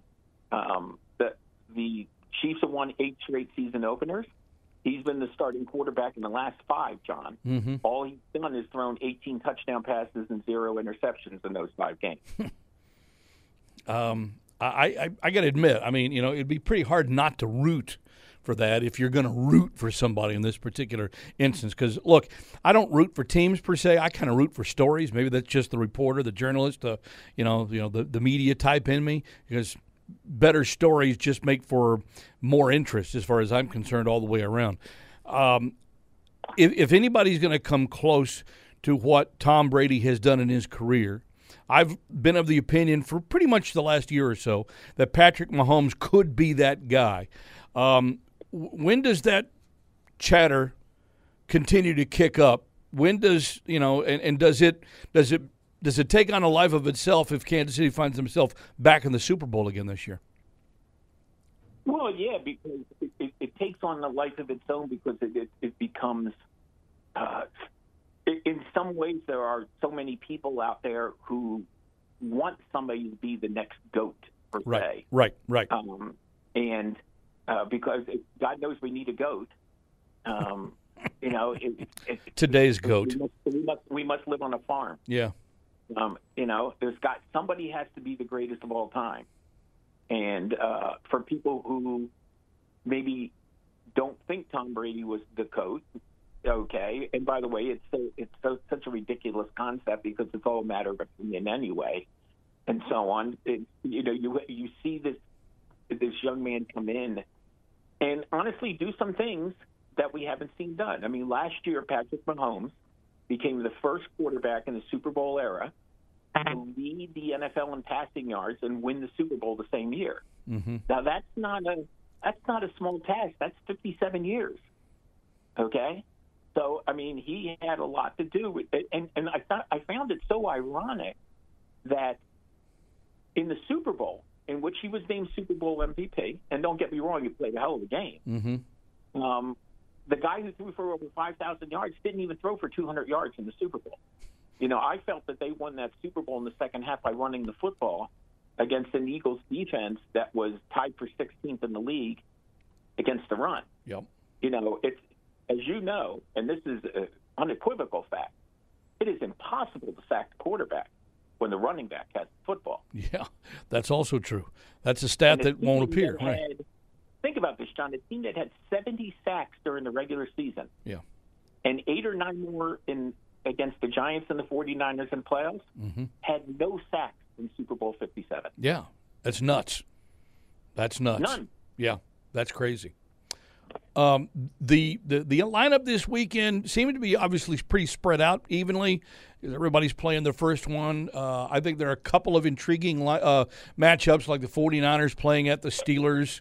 Uh, I would say the Cowboys playing at the Giants, which is the uh, the Sunday night game.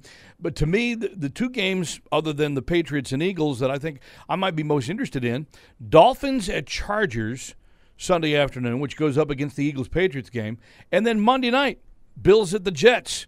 Kind of kind of anxious to see how Aaron Rodgers is going to look.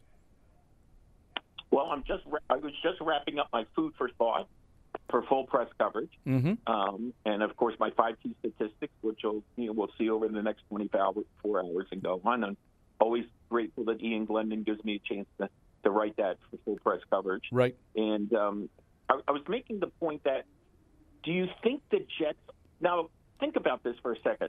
Many consider Aaron Rodgers last year coming off a down season.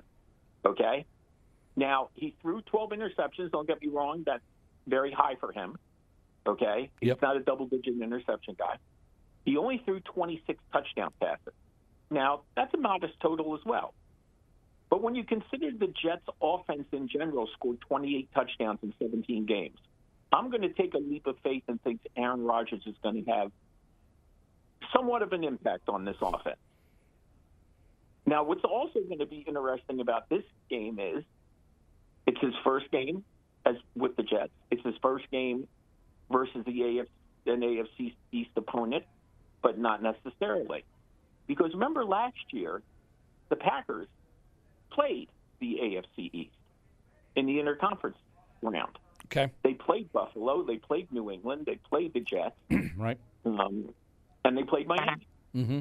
Uh, so it's not like he's going to see anything that shocks him Monday night. He might be more shocked by some of the other teams in the conference that he might not have been played in recent years.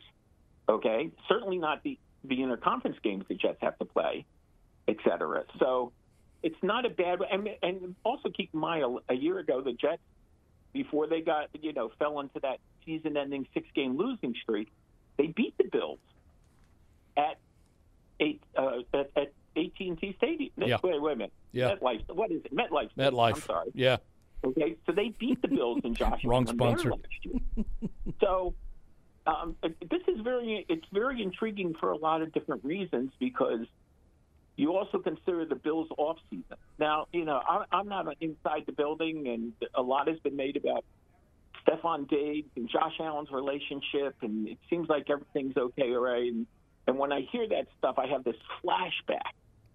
And you know where I'm going here. Flashback to the early '90s with Mm. Marv Levy and the remember the bickering Bills. Love that team. Love those teams.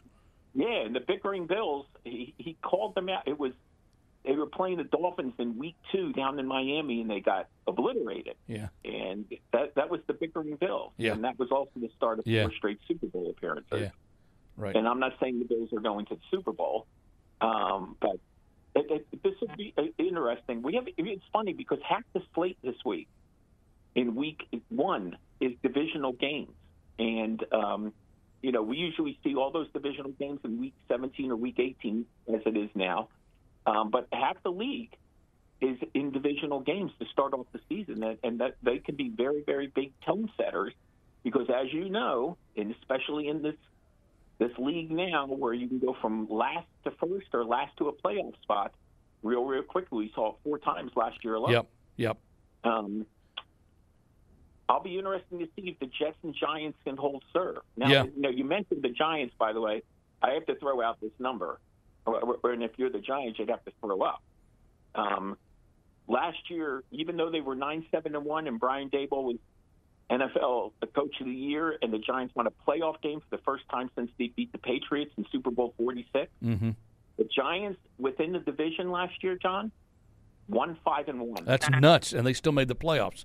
That's And crazy. made the- That that yeah, that's insane. Three of the losses, obviously, to the Eagles. Yeah. So Well, that, that kind of leads me to the next thing I was going to ask you because, in all honesty, you wrote about it, uh, you know, earlier this week um, um, on full press coverage. But talking about a division that could potentially see all of its members reach the postseason.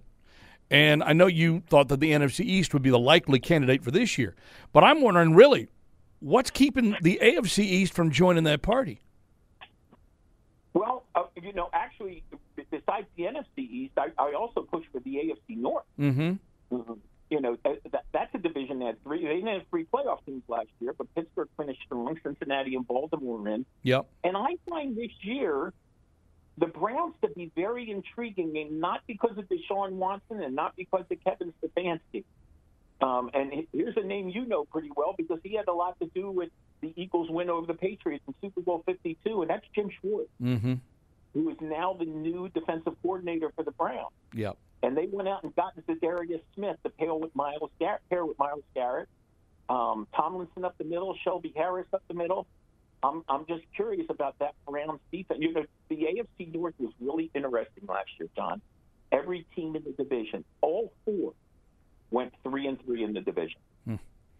But you bring up a good point about the AFC East. And by the way, speaking of AFC East, and it was a different AFC East, the AFC East is the last division to put four teams in the playoffs in the same year. There you go. Now, remember, it was 1998, and those were the years of the AFC East with five divisions. Right. I mean, five, five teams. Yes. Okay, That Colts were in the division. Yes. Year, Yep. and the Colts went three and 13. Yeah. But the other three, the other four teams, All made it. all went into the playoffs. Yep. Yep. I, I'm my I, I- think all four teams have a legit shot this year, and it would not surprise me, Russell, as you just kind of talked about. Wouldn't surprise me to see the AFC East going three and three. Everybody in the division. I know some people who are you know that know Buffalo well are thinking that's just heresy. It's not going to happen. I could see it happen. Well, I could see it happen. They were four and two in the division last year. So Exactly. it's like they were six and oh. You got to pick them off once. If you can pick them off once, everybody's going to end up three and three.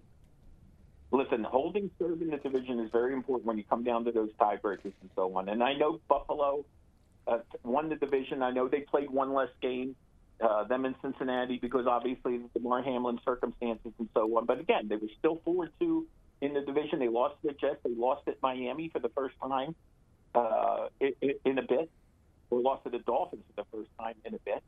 So, um, and the year before,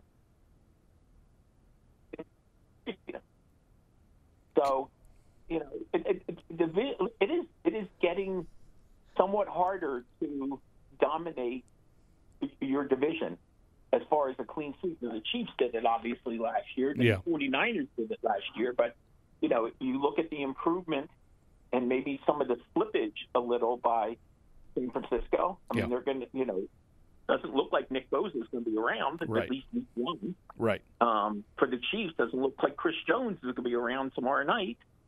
So, and we don't know about Travis Kelce and so on. So, it, it, it, it's a week league. Things can change very, very dramatically. And, you know, there's nothing more evident than the fact that, and think about this, John, for people who, uh, in fact, this, you know me, one of my least favorite things when it comes to NFL analysts is if the season ended today. Yeah, yeah, I know. Okay, if you want the season end today, go follow the NBA. I don't want my- That's not. That wouldn't have been my choice either. But think, think about this for a while and think about, regardless of what the team's record were at the time, okay? Yep. The Jets Yep. were 7 and 4 and lost their last six games. Yep. The Titans were 7 and 3 and lost their last seven games. yeah. The Chiefs lost. I'm sorry, the Colts lost their last seven games last year. Yep. Yep. The Cardinals lost their last seven games last year. Yep. The Bears lost their last 10 games Wow. last year. That's nuts. And meanwhile, while you're kissing off certain people, Jacksonville goes from four and eight to nine and eight and wins the division. Yep. Okay, so I mean, you know, maybe maybe you know who they should get out to, to instead of Carrie Underwood, they should get Ray Stevens to do the Sunday night opening, and that way he can sing they why they call it the streak. Yeah, the streak. That's exactly right. Because it's going to take something like that, I think, again this year. Well, I mean, it, it, maybe getting hot at the right time. There's Yeah. a lot to be said. It certainly it certainly happened with Tampa Bay in 2020, and to a degree, it happened with the Rams a couple of years ago. Right. But I mean, the Chiefs. Listen, the Chiefs were tied for the best record in the NFL last year. So Yeah. I'm not going to, you know, not go on that stretch. Right. so. Yeah, exactly. Um, we saw that. You know, we saw what, what looked like teams in solid positions completely collapse at the end of the year. And I think Tennessee, you would have to say Tennessee may be the most surprising of them all. Probably so. My friend, it's good to have you back again. Thank you for making some time for us on Wednesdays this year. Uh, and I look forward to our, our, our visit as often as you can make it on Wednesday. So thank you for clearing your schedule for us and, and being with us so we can talk a little football. I've already I've already put in my Google Calendar that I'm good until week six of 2026. Week six, 2026. All right. Well, you may be then working beyond my expiration date. I'm listen. I'm- You have you have enough callers. I'm sure I can find somebody who can fill in. uh, yeah, I'm no doubt about that. Where's Melvin? Uh, actually, Melvin didn't call in today, but but Eldred did. Eldred's hanging on so we can hear you. There you go. You you want you want to say hello to Eldred? Absolutely. Okay, hold on just a second. Eldred, say hello to uh, Russell Baxter because he wants to say hello to you. Hello, Mr. Guru and Mr. Legend. How y'all doing? I'm good. How are you? I'm doing pretty good. Just What's finishing your up my day. What's your prediction for the year? What do you think? my prediction for the year? Yep. Uh, I'm still gonna stick with seven eleven. Seven ten, excuse me, seven ten. Seven Wait a and- minute. I, I, I didn't ask you where you were getting the Slurpee. I asked you what your wow, wow, that's pretty quick for a 64 year old brain right there. That's pretty quick. That's impressive. Uh, prediction? Well, I'm, I'm, I'm, I got. I'm hoping that we go to the playoffs, but uh, until they solve some things, as I said, you got to see how they play the game first, and that's that's Oh, what. I can do. Yeah, yeah. Gotta see how they- Well, I mean, obviously how they they have a come out. soul test on Sunday against against Philadelphia, um, and uh, you know, it, can they? The kid I'm going to be watching uh, on on Philadelphia is Jalen Carter, because if he if he can help the Eagles stop the run, and they were very mediocre against the run, um, that changes the face of that team dramatically. Remember, they lost Javon Hargrave in uh, free agency to the 49ers and um, that leaves a big hole up the middle in Carter. And you know, with a little controversy, you know, off the field, et cetera, et cetera. The Eagles made their move, and Howie Roseman does. I don't think gets enough credit for what he's done with that organization over the last five or six years, and so on. So that's the kid I'm going to be watching on Sunday. But uh, it should be a really interesting game um, on Sunday up in Foxborough because you never know what you're going to get with Week One, and we certainly have seen our share of surprises. Exactly. So, but, All right, um, enjoy yourself, sir. And, and, and, and did you go for the blue raspberry or? Blue raspberry. I believe. I think the blue raspberry Slurpee at 7-Eleven was known as a gully washer. There you go. yeah, I, I like the cherry one. I like the cherry one better. I go for the hot dog. The cherry one was good back in, back in my day. That's also true. Wait, Russell, did you say you go for the hot dogs? Oh, absolutely. Oh my God! I can't believe you, we. Oh, another brother from another mother. Because that's all I do. You know, I go to the, the convenience store, and Miss Robin kills me when I want a hot dog in there. But they look so damn good in there. I got to get one. I was. I was shameless plug. I was at Cumberland Farms this morning. Yes, yes, And I was, yes. I was just pulled into the parking lot. I just pulled into the parking lot, and out came this really nice lady. Hot dog loaded to the gills, John. and, I, and I said, and I said to her, I said, "Wow, that looks really good." I said, "Now I want a hot dog." Exactly. And, and she said, "Yeah." She goes, "That looks good." I said, "Yeah." In fact, uh, how about if I have yours and why don't you go in and get another one? right, right. Because that way you wouldn't have to pay regular price if you're getting one. You could get two for four dollars. That's exactly right. And I know that woman. I know that woman will never see me again as long as I live, and I know she thinks I'm nuts. I absolutely love that. Russell, my friend, it's great to visit with you. Uh, I look forward to visiting with you again next week. And just remember what the topic will be next week. Next week, we will talk about the 16 teams that their fans think will go undefeated, and the 16 teams where their fans will be saying they're getting the number one pick in the draft. Exactly. Because we like to overreact after the first oh, week of a 17 week schedule. Absolutely. Russell, you the man. Thank you, brother. All right. See you soon, guys. You got it. So, Take it easy, Mr. Mr. Guru. Eldred, what did you what did you want to talk about today? If we didn't already hit that, Well, because I'm going to give you the Yeah. final word in the show today. How do you like that? well, thank you. Well, thank you. I appreciate that, Mr. Legend. The game today, uh, game uh, Sunday. Um, I got my towel out and my popcorn. Popcorn to eat, the towel to cry in. So, Ooh. so that that team is challenged from top to bottom. You heard the guy that covered the team, right? Yeah. Top to bottom. Yeah. They hit on the draft pick, and they went up the guys in free agent. Yeah. Something that our GM don't do. Yeah. So uh, they stack. So I, I'm thinking, I'm, I want, I hope the offense put up 20 points, but to me that's just a, a Christmas wish. I think they roll because they got something to prove from last year. I think they go 35-17. Eagles. Yeah, I and you know it, the, if you're you know uh, if you're trying to think of this thing uh, with a clear mind, um, you know, and and not you know and, and not for one side or the other, I can see where you would easily make that choice. Um, I personally think right now uh, that you know the Patriots will figure out a way to keep it close for that first half until the Eagles figure out a way to shake off the rust and probably put pedal to metal in the second half. So I'm going to take the Eagles 24-20 uh, in that one. 24-20, okay. But but and the reason I'm going to do that is because I think the Patriots defense is going to keep them honest and in the game for most of the game, and they should, if they can, take advantage of mistakes. Look, injuries happen, we know, but the one thing that I'm really concerned about the most in Week One is self-inflicted injuries by way of penalty. because we know the offensive line had such a hard time a year ago playing together, and and it was just it was an abomination, is what it was. It was like they didn't know what the word discipline meant, and clearly we could see that happen with a defensive front like Philadelphia has in front of them on Sunday. And so if we're revisiting that very thing this next week, no one can say, well, told you so, because we talked about it and it is liable. It's certainly liable to happen. I'm going to give the Patriots the benefit of the doubt until I see otherwise. That's really all I'm doing here. And if it's 24 to 20 and they have an opportunity with the ball late in the game, then hey, that's all you, that's really all you can ask for.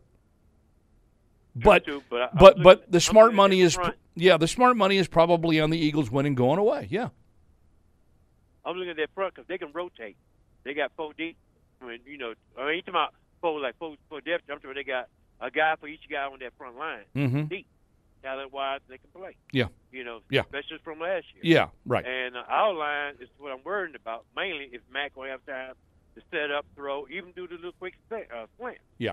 I'm right. just wondering. Right. You know, but uh, uh, everybody that's talking about we got Gonzalez. He's a number. He look like well, he's a rookie. Y'all got to give him at least eight to nine games. Cause uh, Gilmore had eight games before he came off, before he got better. So you got, so he's a rookie. You got to at least give him eight to nine, because he ain't gonna be out there smothering everybody like like Sauce. Maybe for Sauce had his Mhm. problems too in the beginning of the year. Mm-hmm. He got better towards the end. Mhm. You know, so you got to give Gonzalez the same way. That- Yeah. That's what I'm doing. Yeah. giving him the benefit of the doubt. Right, exactly. Tyquan is a disappointment to me. Well, yeah, I mean, you know, if you listen, I, I don't know how you could be a factor if you can't stay healthy enough to stay on the field. And right now, that's going to be the biggest, the biggest problem for him to overcome is staying healthy. So you know, you, you, you can't play if you can't stay healthy. Can't play, and you can't make a, you can't make a difference if you can't play on the field. He's got to learn how to get on the field and stay on the field. Some guys never learn how to do that. The jury is still out, but I have to say it's trending in a bad direction for him. bad direction. It is, especially when we had Watson, Pickens, Olave Hey. right there. We know. right there. We know, brother. Yeah. We know. We know. Yes, sir. All right, you be safe out there, Eldred. You too, Mr. Legend. Always good talking to you, sir. Always good to talk to you. Thank you, my friend. Eldred in North Carolina. Uh, forgot to do this, but I need to mention Bridgestone is the official tire of the New England Patriots and proud to partner with Sullivan Tire, New England's headquarters for quality Bridgestone tires. Visit sullivantire.com to find a location near you. And Patriots fans, if you want to see Toyota's best offers, including those not seen on TV, go to buyatoyota.com. It's Toyota's official website for deals from the official vehicle of the New England Patriots, Toyota. Let's go places. All right, one more email I'm going to share with you here. It came from our friend Aiden in California, who says, You want bold? John, hey, John, Patriots win 11 games and Mac Jones throws for 34 touchdowns, 11 interceptions. Whoa. The reason for this is I believe Mac makes the jump that should have happened last year. He has the look to prove to everyone he is the quarterback of the future. For me, that's enough to believe until he doesn't. Bob's Discount Furniture has sofas that convert to sleepers when you're feeling sacked, mattresses that put you to sleep as soon as you touch down, and thousands of highly rated styles that keep the home team happy. Shop at Bob's, the official furniture store of the New England Patriots. Our thanks, well, certainly to all of our callers. Thank you for listening to the show today. I hope you enjoyed the uh, the simulcast on Patriots.com with the video. A little bit of an adventure to get started today, but hey, we pulled it off. So, hey, you know, when you're doing something for the first time, eh, there's always going to be a bump. Thanks to Chad Graff of The Athletic, Dave Spadaro from Eagles.com, and our good friend Russell Baxter at Backs Football Guru on X, formerly known as Twitter. I always say that just so I can kind of like couch it, you know, with parentheses around it. Thanks to Marine Matt who puts it all together. Same patch time, same patch channel next Wednesday. Next Wednesday, we'll recap a bit from the Sunday afternoon game and look forward to week two against the Miami Dolphins. Wednesday, right here in the playbook.